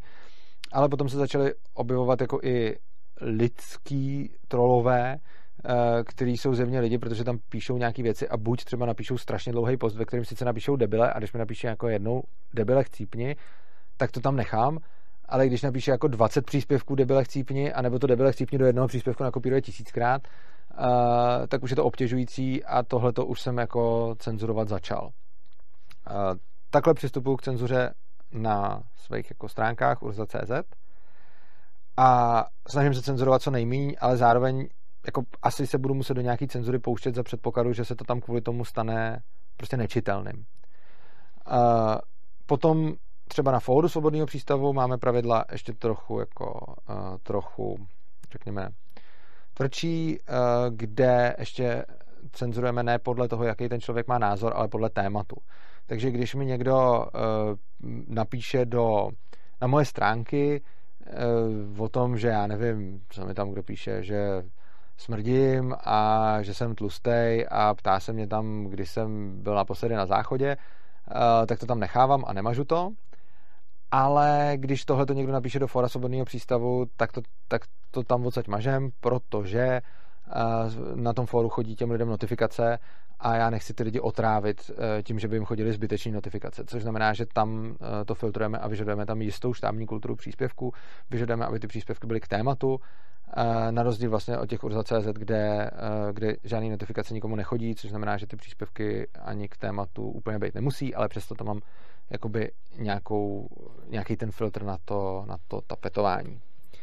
No a samozřejmě tohle je jako moje nějaká jako filozofie, jako co největší svoboda slova. Tu stejnou filozofii zjevně má i pan Vávra, on sám taky říká prostě jako konspirátory a, a fake news jako nechat, protože mezi nimi může být jako v tom hnoji se může najít nějaká perla. A já s ním jako souhlasím, jo? V, tom, v, tomhletom, eh, v se shodneme, ale v čem už se s ním neschoduju je to, že já nechci tuhle tu svoji filozofii, byť jsem přesvědčen o její správnosti, vnucovat ostatním, kteří o její správnosti přesvědčení prostě nejsou. Jo? Takže já si myslím, že Facebook by měl mít možnost uh, jako cenzurovat tak, jak si přeje. A pokud uh, je prostě Mark Zuckerberg socialista, což asi je podle jako jeho různých projevů, tak Holt bude prostě promovat nějaký socialistický content a bude nějakým způsobem potírat jako jiný content. A dokud to bude dělat, a, a samozřejmě záleží, do jaký míry to bude dělat a podle toho, jakou zvolí míru, tak mu tam, a, tak mu tam lidi zůstanou a když to přežene, tak mu tam nezůstanou a v momentě, kdy tu pozici jednou ztratí, a, tak už ji velice pravděpodobně, a, tak už ji velice pravděpodobně znovu nezíská. Jo. Ono, když se pak podíváme na tyhle ty velké firmy, které jako Mm, na tyhle ty velké firmy, eh, které nějakým způsobem jako mají ten prim, že jo, tak to byla Nokia a podobně, tak oni jako stačí udělat pár chyb, jako pořád, jako sice velkých, ale pár chyb a potom najednou to, o to prvenství, eh, to prvenství můžou velice rychle ztratit. Každopádně teď se chci vrátit k tomu, k čemu jsem slíbil, že se vrátím a to je to, s čím se právě pan Vávra vypořádal strašně rychle a to bylo to, že eh, vlastně státy vyvíjejí nátlak na ty sociální sítě, aby cenzurovali. A tím pádem teda my bychom měli, eh, tím pádem je to teda státní cenzura a tím pádem bychom s tím měli něco dělat. Hmm. Já si myslím, že rozdíl mezi státní a nestátní cenzurou je mm, zejména v té existenci té konkurence, o tom už jsem tady jako, o tom už jsem mluvil, Každopádně je samozřejmě pravda, že určitě státy vyvíjejí na Facebook nátlak, aby Facebook nějakým způsobem cenzuroval a Facebook a další internetoví giganti se těch států a vlád, které je někdy pokutují a můžou pokutovat, eh, musí bát. A to, že Zuckerberg musí jít před americký kongres a vysvětlovat tam věci, je samozřejmě něco, co dostává Facebook pod tlak a ono to potom jako buildí prostředí, ve kterém ty sociální sítě musí být nějakým způsobem konfirmní státům. Tohle je pravda a s tím bohužel jako nic moc neuděláme. A, ale, pozor, strašně důležitá věc, eh, je rozhodně dobře bojovat proti tomu, aby jako je bojovat za to, aby to takhle nebylo. Je dobře bojovat proti tomu nátlaku států na uh, jako sociální sítě a na tyhle ty firmy. Je dobrý, aby tyhle ty sociální sítě a tyhle firmy si mohly rozhodovat tak, jak chtějí. Ten nátlak, který tam teď probíhá, je pravděpodobně nějakým způsobem skrytý a my ho přesně nedokážeme jako identifikovat a měřit. A protože a to tam právě eh, Daniel Vávra zmiňuje taky v tom svém videu, že ona na tohle neexistuje moc dobrá legislativa, že vlastně to, co se smí a nesmí na Facebooku, se pohybuje v určitém právním váku a potom vlastně záleží na tom, eh, jako jakým způsobem se, jakým způsobem se s tím jako ten Facebook poradí a je zjevný, že je pod nějakým tlakem států. Co už není zjevný je, jak to vlastně chce majitel Facebooku a jestli je s tím jako tla, jestli jako jestli on vnitřně chce něco úplně jiného a ustupuje tlaku státu, anebo jestli vlastně on sám je taky socialista, což asi je. A e, proto se mu vlastně docela hodí ten tlak státu, což nejde porovnat. A nejde to nijak zjistit. A řešením toho teda je samozřejmě jako dělat všechno, co můžeme pro to, aby ten tlak zmizel, což toho jako moc dělat v tomto případě, v tomto případě nelze. Každopádně, když ten tlak přeroste nějakou únosnou mez, tak jako třeba zauvažovat o změně té sociální sítě. No, každopádně potom jsou kroky úplně mimo a to, to, to teda jako o tom nemluvil pan Vávra, ale mluvil o tom třeba Václav Klaus mladší a celá řada jeho zastánců chce, aby jsme vymýšleli jako zákony, které budou ty sociální sítě, jako kterým budou nakazovat, že nesmějí filtrovat ten obsah. A tohle je úplně špatně, protože tím vlastně jeden diktát a jednu tyranii nahradíme druhým diktátem a druhou tyranii. Jo? Je to asi tak, jako kdyby, uh, jako kdyby stát zakázal uh, třeba, jo, stát zakáže zahrádkařit. Jo? Stát zakáže, aby člověk šel na svoji zahrádku prostě okopávat mrkvičku, jo? nebo na to se vlastně mrkvička je spíš na poli, tak na zahrádce nějaký kytičky na skalce. Prostě zakáže zahrádkaření. Jo? To je hypotetický příklad. Jenom. No, to, za co já bych měl bojovat jako člověk, který bojuje za svobodu, je za to, aby stát povolil zahrádkaření. Ale rozhodně bych neměl jako bojovat za zákon, který se zasadí o povinný zahrádkaření, jo? protože to mi nijak nepomohlo. A tohle je přesně ten způsob, o co vlastně jde Václavu Klausu mladšímu. On eh, jako státy tlačí na sociální sítě, aby cenzurovali. No a oni to chtějí vyřešit tím, že jim zakážou cenzurovat. Jenomže jako, co když oni chtějí cenzurovat? To není tak, že prostě my se rozhodneme, jestli je lepší cenzurovat nebo necenzurovat. Já si myslím, že je lepší necenzurovat. Pan Vávra si to myslí taky, dost možná si to myslí i pan Klaus. A na druhou stranu, jako, co, co je lepší? Měl by o tom rozhodovat ten majitel. Přece nežijeme v nějakém socialismu, a, nebo žijeme bohužel v částečně v socialismu a nechceme žít v socialismu. A uh, nechceme prostě znárodňovat ty velké služby a říkat jim, co mají a nemají dělat. Tohle to by sakra mělo být na majiteli, ne? A pokud jako respektujeme, že jsme jako svobodní lidi a že já, když mám stránky urza.cz a na nich si můžu dělat, co chci a můžu tam mít jaký chci obsah a můžu dát prostor tomu, komu já si vyberu, no tak i Facebook.com by měl mít tam jakýkoliv obsah a dávat prostor komukoliv si vybere a mít tam jakýkoliv pravidla, byť třeba nám přijdou úplně blbý. A, a neměli bychom, uh, neměli bychom mu v tomhle tom žádným způsobem bránit. Jo. To je podle mě, je to podle mě docela, je to podle mě docela důležitý. A myslím si, že právě tohle je to, je to obrovské nepochopení toho, že vlastně mě, když stát přikazuje něco dělat, tak já potřebuju to, abych měl možnost to dělat, ale ne, aby mi to stát zakázal dělat, jo. Takže prostě, když, jako zase jiný příklad, jo, z jiného soudku, ale zase je to ten samý princip. Pokud mi stát bude přikazovat, že musím nosit vždycky ven deštník, kdyby začalo pršet, tak je to samozřejmě nesmyslný a blbý nařízení a já jsem proti.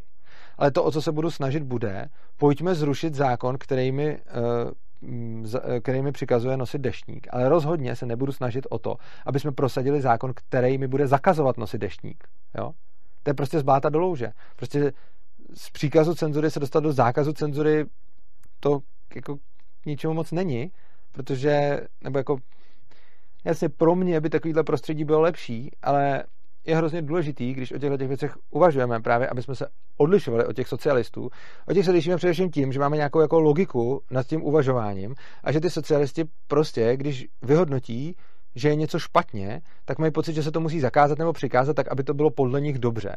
A oni prostě, když mají pocit, že je něco špatně a pro ně je to pocitově špatně, tak si z toho pocitu udělají univerzální metriku. A on, když cítí, že to tak nemá být, tak má pocit, že teda se to musí zakázat nebo nakázat nebo přikázat, aby to bylo tak, jak on cítí, že to má být a ignoruje přitom ostatní lidi a pracuje na tom principu, že vnucuje svou vůli ostatním. Ale my bychom se od socialistů měli lišit a někdy je to těžký, protože samozřejmě v sobě máme nějaký pocity tím, že i když mně pocitově přijde jako blbý, aby někdo mazal svoje názorové odpůrce a já sám to nedělám, tak zase je to můj názor na tu věc a já bych rozhodně neměl nikomu nutit ten můj postoj k tomu. A pokud někdo bude mít svoji síť, svoje fórum, svoji debatu, diskuzi, cokoliv, kde bude nějakým způsobem jako cenzurovat, tak mě se to může nelíbit, já tam můžu nebejt, já mu můžu konkurovat, to všechno je v pohodě, ale neměl bych se mu to snažit zakázat, protože tím potom nebudu o nic lepší, než právě ti socialisti, kteří když mají pocit, že něco, to, to už jsou potom jako ty elfové, jo, prostě. Je, je, to, je to velice podobný. Oni mají prostě nějaký, jako já mám na svobodu slova velice podobný názor jako pan Vávra a my máme oba dva jako pocit a oba dva z naší životní zkušenosti odvozujeme, že je lepší, aby všichni mohli říct své názory a lidi si to potom profiltrujou a každý se bude řídit tím, co uzná za vhodný a bude si ty informace přebírat a aby bylo prostě hodně center informací, aby to bylo co nejvíc decentralizovaný, jak jsem ho teda pochopil z toho videa, který jsem viděl. S tím se jako shodnu. Oproti tomu elfové si jako zase myslí, že by měl být nějaký ten správný univerzální hlasatel pravdy, to je ten jako nositel pravdy a toho světla a toho správného.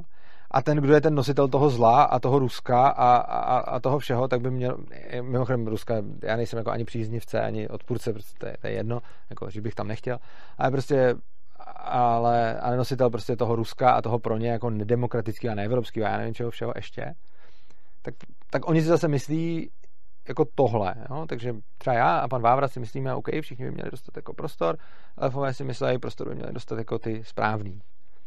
No a to, jak by to správně, jako jak by to svobodná společnost řešila je, že my s panem Vávrou si založíme takové platformy, nebo budeme používat takové platformy, ve kterých dostanou prostor všichni a elfové budou používat takové platformy, ve kterých dostanou prostor já nevím, nějaký super elfové.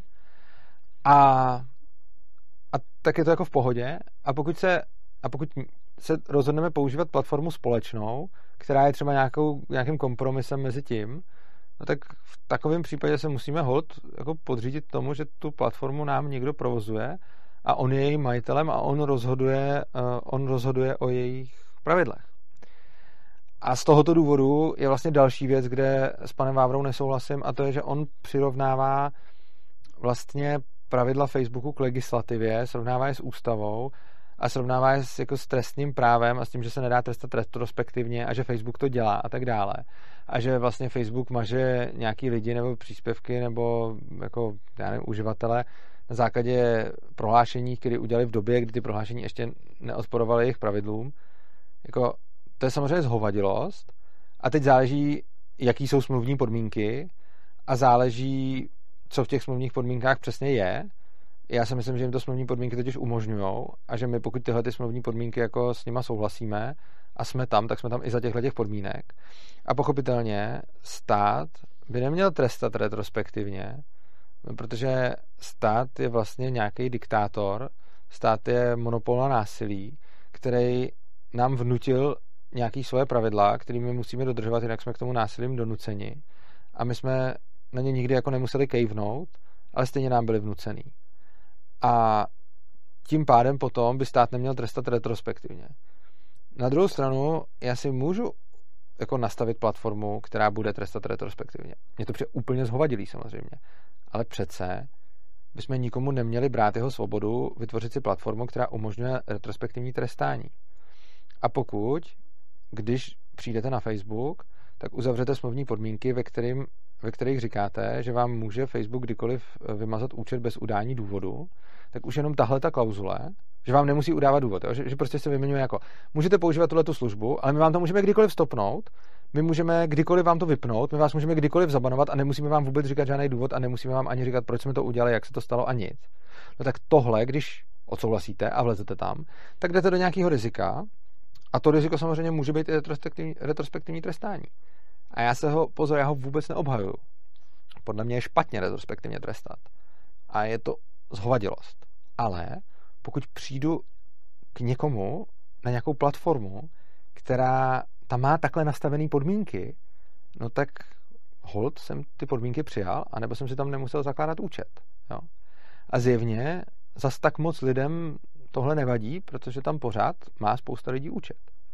A ono, když by se něco takového, eh, když by se něco eh, tohleto začalo jako dít, tak oni potom ty lidi začnou jako odcházet. On totiž, eh, pan Vávra vlastně o tomhle taky mluví a říká, že to bude jako ad absurdum. On, on to jako, on tam používá tak trošku argument, ale jako ne, že by to byl jako argumentační klám. On jenom říká, kam tohle to může vést. On potom říká, prostě to může vést tam, že všechno bude cenzurovaný, že já jako nebudu moc nic napsat, že já prostě nemůžu uh, napsat jako soukromým kanálem něco, jaký lék si myslím svým rodičům, že by si mohli koupit, protože mi to cenzuruje WhatsApp. Uh, no tohle právě není pravda respektive ano, WhatsApp to cenzuruje, ale to neznamená, že pan Vávra to nemůže napsat svým rodičům, protože kdyby si vybíral, já třeba WhatsApp nemám, protože nechci mít jako další komunikátor, který spadá jako pod Facebook, že? Uh, mám Telegram a Signál a to jsou platformy, které jsou podle mě obě dvě dost důvěryhodné, každá z trochu jiných důvodů. Signál je pravděpodobně bezpečnější, Telegram trošku uživatelsky příjemnější.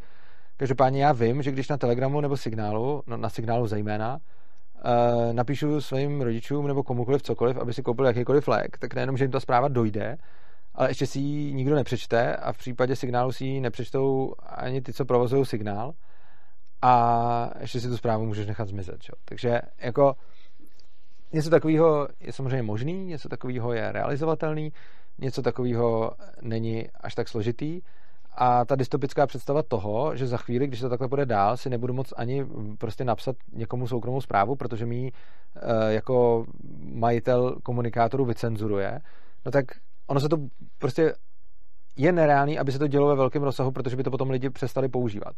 Ono se to teď děje v malém rozsahu, bohužel se to děje, mně se to nelíbí, nelíbí se mi to víceméně ze stejných důvodů, proč se to nelíbí panu Vávrovi, ale já uznávám svobodu majitele těchto těch komunikačních kanálů si je nastavit tak, jak chtějí.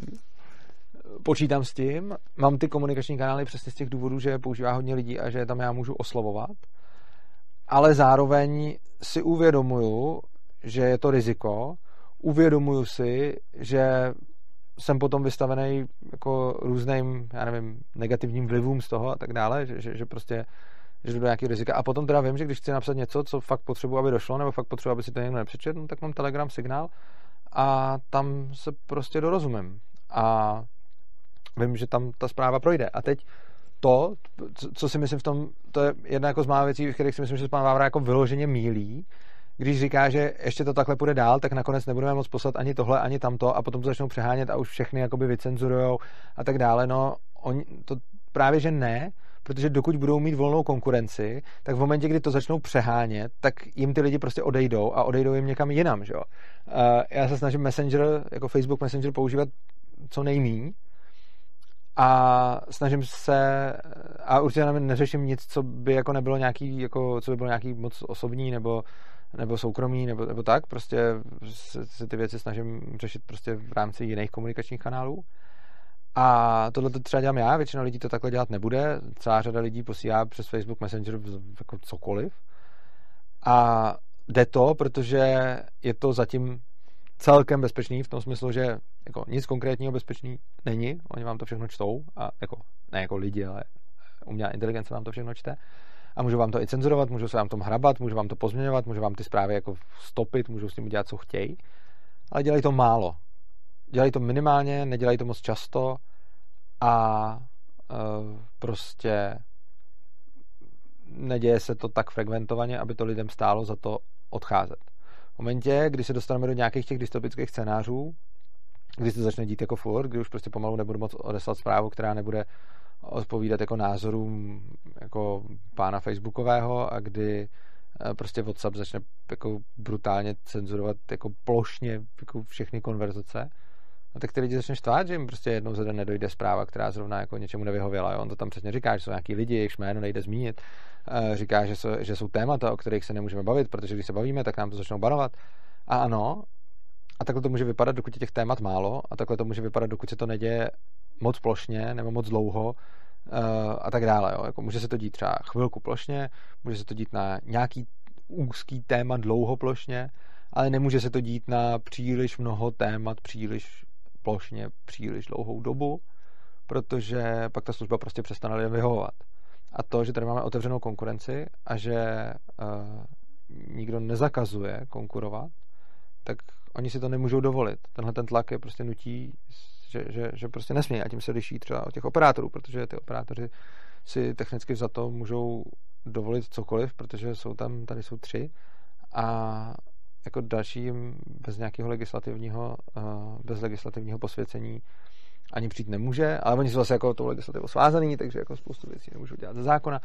Ale kdyby jim byla ponechaná jako svoboda, tak ano, tam může přesně dojít k tomuhle, co říká pan Vávra, že prostě jako salámovou metodou uh, se to začne furt jako zhoršovat, zhoršovat, zhoršovat a ty lidi si nebudou moc reálně za tolik dělat, když jako zase budou konkurovat těm operátorům jako jiným způsobem, ale prostě bude to, uh, bude to problém. No tak, uh, ale tohle je jiný, protože v momentě, kdy mám odvětví, ve kterém je ta konkurence otevřená, tak v momentě, kdy to ten dominantní hráč začne přehánět a začne se chovat k těm lidem fakt hodně blbě a začne to dělat hodně plošně na příliš mnoho témat a příliš dlouhou dobu, no tak uh, ty lidi si toho všimnou a začne to vadit a prostě přijdou jinam. A spousta lidí už jako přechází jinam. Jo? Jenom jich ještě není dost, protože ten Facebook se pořád chová, byť mně se to třeba nelíbí a přijím to blbý, tak se pořád chová nějak určitý jako určitý normě, která ještě ty lidi tolik neštve. A samozřejmě je to otázka každého toho hráče, aby si to balancoval, aby o ty zákazníky nepřišel, protože v momentě, kdy se pak strhne pár průserů a kdy to lidi fakt naštve, tak oni začnou přecházet někam jinam a jakmile začne ten masivní odliv eh, jako uživatelů třeba Facebooku, tak ten Facebook už se potom jako nezvedne, že? protože tam ta, ta konkurence je vlastně hrozně drává, protože v momentě, kdy najednou všichni přelezou na nějakou jako jinou sociální síť, tak, eh, tak bude problém. Což znamená, že existence té konkurence způsobuje to, že byť, byť ta konkurence zatím není velká a byť ta konkurence jenom jako číhá v povzdálí na to, až přijde její čas, tak samotná existence téhle číhající konkurence znamená, že si ten dominantní hráč nemůže dělat úplně, co chce. Může si dělat věci, které jsou blbý, může si dělat věci, které přijdou třeba hodně blbý málo lidem, anebo málo blbý hodně lidem, ale nemůže dělat věci, které přijdou hodně blbý hodně lidem, protože eh, by na to nakonec dojel. A my tady máme zrovna tu smůlu, že se ocitáme v té bublině lidí, kterým, kteří jsou třeba na tohleto, kteří jsou na tohleto třeba hodně citliví, ale neměli bychom zapomínat na to, že i když my máme nějaký strašně jako urgentní pocit, že tohle je špatně, protože my jsme bychom to dělali jinak a my jsme to třeba na svých stránkách děláme jinak, tak se musíme pořád odlišovat od těch elfů tím, že se nebudeme snažit to, že máme pocit, že je něco špatně, jako to nějakým násilím změnit, nebo volat potom, že se to musí nějakou legislativou upravovat, aby nám to vyhovovalo. Ne. E, my můžeme spolehat na konkurenci, může se nám to nelíbit, můžeme s tím nějak fungovat, ale neměli bychom volat po legislativě, která by reálně znamenala nějaký znárodňování úspěšných. A tím znárodňováním nemyslím samozřejmě jenom jako faktický znárodňování, že by tam teď někdo dal ceduly, prostě Facebook patří, já nevím, americký vládě. Ne, tak jsem to nemyslel.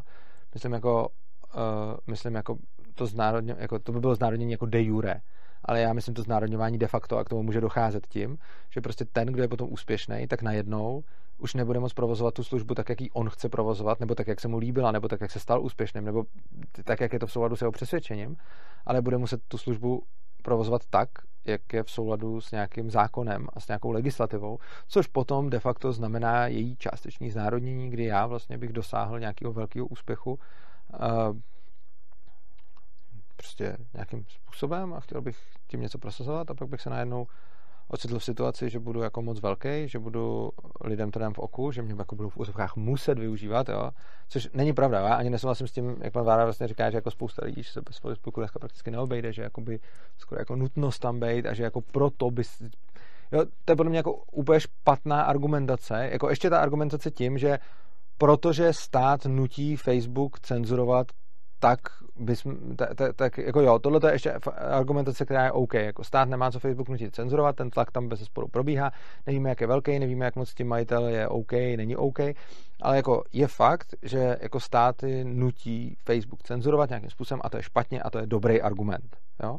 Byť ne argument pro to, aby jsme je legislativně nutili necenzurovat, ale a, a vztahovali na ně nějaký prostě další zákony, ale je to dobrý argument pro to, aby jsme třeba legislativně zbavili toho tlaku, jo, například. Jo. Čili jako zákon by pravděpodobně potom neměl znít typu uh, velká sociální síť na 100 000 uživatelů nesmí cenzurovat obsah, pokud za A, za B, za C, ale spíš prostě jako velká uh, sociální síť na 100 000 uživatelů má čistě ve své dikci na základě čeho bude a nebude mazat komentáře a tak dále. Samozřejmě všechny ty zákony jsou nějakým způsobem obejditelné, takže i když to bude mít ve své dikci, tak se pak dá vyvinout jako nátlak, ale s tím se jako bohužel úplně s tím se úplně nic dělat nedá, ale tím, že vlastně z jednoho extrému je naženeme do druhého extrému a že z toho, aby jsme legislativně eh, jako, že napřed jako je budeme nutit cenzurovat a pak je legislativně budeme nutit necenzurovat, tak to je prostě, to je obojí zlo. Byť pro mě osobně, jako z mýho pocitu, by samozřejmě byla lepší ta necenzurovaná varianta, ale je hrozně moc třeba se zamýšlet právě nad tou svobodou a svoboda neznamená, že si můžu psát cokoliv, kamkoliv. Svoboda znamená, že každý si rozhoduje o pravidlech své platformy. Jo? Takže svoboda je to, že já mám platformu a já jsem jejím pánem a já určuji její pravidla. A svoboda neznamená, že každý může na každou platformu napsat cokoliv a majitel platformy si to tam musí nechat líbit a musí to tam tolerovat, i když je to třeba v souladu eh, s jeho přesvědčením, názorama nebo tím, eh, čeho chce dosahovat, nebo toho, proč tu platformu už zakládali, jo, což jako těžko říct, jako nikdo tyhle, ty, eh, nikdo tyhle ty motivace nezná. Jo. Takže je vlastně hrozně důležitý uvědomit si, jako určitě je fajn bojovat proti tomu, aby byl ten uh, tlak uh, států na ty sociální sítě. Je určitě dobrý bojovat za jejich větší autonomii, aby si jejich majitelé fakt mohli rozhodovat úplně po svém, mm, jako jaký obsah tam budou mít, aby si ty majitelé mohli rozhodovat po svém, co tam budou dělat a aby si mohli i po svém mazat, byť se nám to třeba nelíbí. A bylo by hrozně špatný a bylo by takovým elfovsky špatný, způsobem špatný uh, těmhle těm korporacím začít jako nakazovat, co tam smějí a nesmějí dělat, protože je to jako falešná dichotomie, jako buď budou muset cenzurovat podle států, anebo nebudou smět cenzurovat vůbec. A je vůbec jako falešný to stavit takhle a tvrdit, jako musíme to nějak legislativně ošetřit, aby se to takhle dělalo. Ne. Je tady ještě další možnost a ta možnost je legislativně to ošetřit tak, aby si mohli rozhodovat sami. Což znamená, jako když už by na tohle to měl být nějaký zákon, tak ten zákon by měl znít, prostě majitel platformy rozhoduje o jejím obsahu podle pravidel, které si zvolí a jediný, co ho zavazuje, je smlouva, kterou uzavřel s uživateli a samozřejmě pokud ve smlouvě s uživateli je, že on je může kdykoliv smazat na základě vlastního uvážení a bez uvedení důvodu, no tak, tak může. A potom samozřejmě jako může být, mu konkurovat jiná platforma, která zase bude garantovat jiný pravidla a může říkat, my tohle to neuděláme. A potom jako pokud se to mazání bude dít jenom minimálně, tak klidně ty lidi zůstanou ještě na té platformě, která maže. Ale v momentě, kdy se to mazání začne dít jako úplně masivně, tak jak předtím varoval pan Vávra, a on varoval předtím, co, jak by mohl být dál postup a samozřejmě by se to mohlo stát, tak v momentě, kdy se tohle to stane, tak ty lidi prostě půjdou, uh, půjdou na tu jinou platformu. Jo. Takže já si myslím, že je strašně důležitý uh, nenechat se strhnout tím pocitem, že víme, co je správně a nutit to dalším lidem což je přesně to, co dělají ty elfové, jo, že, že mají pocit, že vědí, co je správně a že vědí, že to správný je cenzurovat nějakým směrem a chtějí to ostatním vnutit, tak ale úplně stejně špatně je, pokud si já nebo pan Vávra bychom si mysleli, a my si to myslíme, že jako ta cenzura je špatná a snažit se tohleto lidem vnutit. Jo.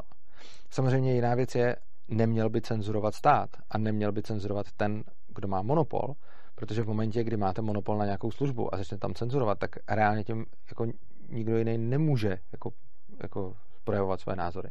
Ale v momentě, kdy není monopolní prostředí a máte prostě tu reální, máte tu konkurenci, třeba potenciální nebo malou, nebo prostě nějaká konkurence tam je, tak potom ten fakt, že lidi zůstávají na té největší sociální síti a že ten dominantní hráč má těch nejvíc jako zákazníků, znamená, že je ještě dost nenaštval a znamená to, že to protizákaznické chování se týká buď jenom malé skupiny uživatelů, anebo není tak silně protizákaznický, aby to těm lidem stálo za to něco dělat. Ale v momentě, kdyby se fakt začalo dít to, o čem tam jako pan Vávra mluví, ale on říká ty jednotlivý jako případy a ty jsou, a fakt podle mě to, jako, to říká fakt pěkně, protože on tím ukazuje ten problém té cenzury, jo, že, že prostě někdo začne používat nějaký zástupný znaky pro něco, teď se začnou cenzurovat i ty zástupné znaky, to zase dopadne na nějakou skupinu, která s tím vůbec neměla ani nic společného, takže zase s tím budou cenzurovat další a další lidi.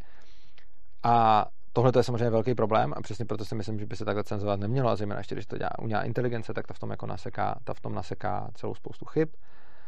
A pokud by se tohle to dělo masivně, to, co tam pan Vávra popisuje, a že už se to teď děje trošku, no tak ten Facebook prostě začne ztrácet ty lidi. Ale ono se to masivně neděje a jsem přesvědčený, že se to masivně buď nezačne dít, anebo pokud by se to dít začalo a Zuckerberg by to jako prostě přešvihnul a Facebook by si začal dovolovat moc a začal by dělat fakt masivně to, co pan Bára popisuje, tak by prostě ty lidi odešli ke konkurenci, což je přesně to svobodné prostředí a řešením je nechat ho svobodný tak, jak je, nechat konkurenci, aby vznikala, nesvazovat to legislativou, nesvazovat legislativou ani ty současný velký hráče a nediktovat jim, co smějí a nesmějí, nesrovnávat jejich podmínky jako s právem a nechat jim fakt svobodu. Protože ono je hrozně lehký postavit se za svobodu našeho kámoše, s kterým souhlasíme. To dokáže každý. Každý socialista se postaví za svobodu druhého socialisty. A každý jako pravičák se postaví za svobodu druhého pravičáka a libertarián se postaví za svobodu jiného libertariána. Tohle děláme běžně. To udělal ve svém videu pan Vávra, to dělá celá řada lidí. Ale já si myslím, že to skutečné cítění pro svobodu znamená, že člověk, který svobodu doopravdy miluje, pro kterého je to skutečně důležitá hodnota, a člověk, který je libertariánem, anarchokapitalistou, tak se postaví i za svobodu toho, s kým jako z duše, z hlouby duše nesouhlasí. A já mám stokrát blíž k názorům pana Vávry, alespoň z toho, co jsem slyšel, než pravděpodobně k názorům Zuckerberga, z toho, co jsem slyšel. Mám stokrát blíž k tomu um, necenzurovat a nechávat ty věci plynout a nechávat i ty fake news a ty všechny věci, ať si to lidi vyfiltrujou, ať každý říká, kdo chce, co chce, ať se každý poslouchá, co chce, ať si na to každý udělá názor, jak chce. Tohle s tím jsem jako stotožněný. Je mi to daleko bližší než nějaký elfové a jejich, jejich jako boj za dokonalou pravdu a za pravdonoše a fake news a proti fake news a podobně. Ale myslím si, že by každý majitel platformy měl mít svobodu si o ní rozhodovat a i když to dělá tak, jak se mi to nelíbí a i když to dělá tím způsobem, jak já s tím nesouhlasím a Facebook to dělá způsobem, s kterým já nesouhlasím a jak já bych to nikdy nedělal, tak i přesto se zastávám jeho svobody a je mnohem těžší zastat se svobody někoho, kdo to dělá tak, jak si to vy nepřejete, tak, jak se vám to nelíbí, tak, jak to vám to není vlastní, tak, jak vy to necítíte, je to těžší, než zastat se svobody někoho, kdo je vlastně s váma na stejné lodi a kdo říká to samý. Ale já asi zakončím tohleto téma vlastně citátem, který mám hrozně rád. A ten zní uh, nesouhlasím s tím, co říkáte, ale budu do posledního dechu bojovat za vaši svobodu to říkat. A teď jsem zapomněl, čí citát to je Voltaire. Nevím, jo. nevím. Uh, no, to je ostuda. Jsem citoval a zapomněl jsem koho, takže to se omlouvám. A hlavně tohle to jsem věděl, protože ten citát používám furt a nějak mi to, nějak mi to vypadlo, no. A Voltaire, nevím, nevím, nevím, kdo to řekl. Tyjo, to, protože to bude někdo úplně jiný a bude to třeba ne, Benjamin Franklin, to není. Já nevím, nevím, kdo to je. Ani, teď, teď mám obrovský okno, no, to je jedno. Každopádně teda vím, že tohleto video zdaleka nebude tak populární jako video pana Vávry, protože on je daleko jednodušší jít za zdravým rozumem a jako vymezit se proti velké korporaci, která dělá něco, co se nám nelíbí. Ale já si myslím, že svoboda je ta opravdu důležitá hodnota a že na tu svobodu by měli mít právo všichni, a to i ty, který nemáme rádi, a i ty, kteří s ní zacházejí tím způsobem, která, který se nám nelíbí. Což znamená, že já nesouhlasím s tím, jak Facebook přistupuje ke své cenzuře, ale myslím si, že by měl právo k ní přistupovat tak, jak jeho majitel chce. A to i za předpokladu, že je moc velký, i za předpokladu, že má prostě jako obrovskou výhodu před konkurencí a všechno. Ale myslím si, že bychom neměli znárodňovat někoho jenom proto, že je úspěšný a že bychom neměli někoho jenom proto, že se mu něco povedlo, začít omezovat a že by každý měl mít svobodu na své platformě rozhodovat o svých pravidlech. A pokud se to někomu nelíbí, tak tu platformu může opustit, založit si svoji, anebo jít na platformu jinou. Tak jo? Já vám děkuji za pozornost, díky, že jste tady se mnou vydrželi až do konce. Doufám, že vám tohleto video něco dalo. Doufám, že jsem v něm vysvětlil uh, něco, o čem jsem mluvil v kratších intervalech už, uh, už v minulosti. Uh, prosím vás, pokud tohleto video shledáváte um, přínosným, tak ho sdílejte dál, ukazujte ho dalším lidem a myslím si, že i když s panem Vávrovou většině toho, co říkal, souhlasím, tak mám nějaký jako docela výrazný um, jako protiargumenty a výhrady, které jsem tady uvedl a byl bych rád, kdyby se dostali k těm lidem, eh, který právě zasáhl to původní video a vy mi v tom můžete pomoct. Můžete mi v tom pomoct tím způsobem, že tohleto video vezmete a nazdílíte. Můžete mi v tom pomoct tak, že tohleto video vezmete a pošlete ho svým přátelům a známým. Můžete mi pomoct tím způsobem, že ho olajkujete, okomentujete, že nám dáte odběr, protože všechny interakce, které vlastně s těma našima videama děláte, tak jednak nás samozřejmě motivují tvořit další videa ale taky pomáhají tomu, aby se v různých vyhledávačích eh, objevovali na vyšších místech, pomáhají i k tomu, aby se navrhovali, když se někdo kouká na jiný videa, aby za, ně, aby za nimi eh, následovalo tohle a aby se ty myšlenky k co nejvíce lidem rozšířily. Takže to je jeden způsob, jak nám můžete pomoct. Druhý způsob, jak nám můžete pomoct, je podpořte naší tvorbu finančně. Přímo pod videem najdete bitcoinovou, litecoinovou adresu, bankovní spojení na nás, kam nám můžete poslat příspěvek, pokud se vám tohleto video líbilo a pokud se vám naše tvorba líbí dlouhodobě, budeme úplně nejradši, pokud se stanete naši pravidelnými podporovateli na adrese opristavu.urza.cz přičemž e, i když byste nám posílali pravidelně fakt třeba malou částku, tak nám to hodně pomůže v plánování všech akcí, kterých děláme, e, protože samozřejmě nebereme žádnou státní podporu, nebereme žádný evropský peníze, nebereme žádný peníze od lidí, kteří nám je nechtějí dávat, bereme jenom dobrovolné příspěvky. Takže samozřejmě eh, to je to jediné, co nás drží při tom, aby jsme, aby jsme mohli tvořit, aby jsme mohli dělat, co děláme. Takže vás prosíme, zůstaňte s náma, přemýšlejte o podpoře. A poslední věc, teď v období eh, koronaviru máme hodně podporovatelů, kteří vlastně svoje příspěvky snížili eh, z toho důvodu, že je současná finanční krize nějakým způsobem zasáhla nebo zasáhne chci všem moc poděkovat, že se nenašel pořád ještě nikdo, kdo by ty příspěvky zrušil. Zatím je všichni jenom ty, ty kteří byli postiženi, snižovali, což mě strašně těší, že vlastně i člověk, který se sám dostal do krize, tak uh, nám ty příspěvky neutnul, ale pořád nám tu podporu vyjadřuje, jenom třeba posílá méně peněz. A zároveň samozřejmě prosím ty z vás, koho se krize nedotkla, případně pracujete v odvětví, kde třeba vám ještě i nějak pomohla, Zkuste nás, prosím vás o to, jestli byste nás nepodpořili právě v době ekonomické krize třeba trochu vyšší částkou, aby se tím dorovnal právě ten výpadek těch donorů, kteří momentálně můžou posílat míň. A není to tak, že bychom byli v nějaký úplně jako finanční a existenční krizi, nějakým způsobem dál, dál přežíváme a jsme rozhodně rádi za úplně jakýkoliv dar, který nám pošlete.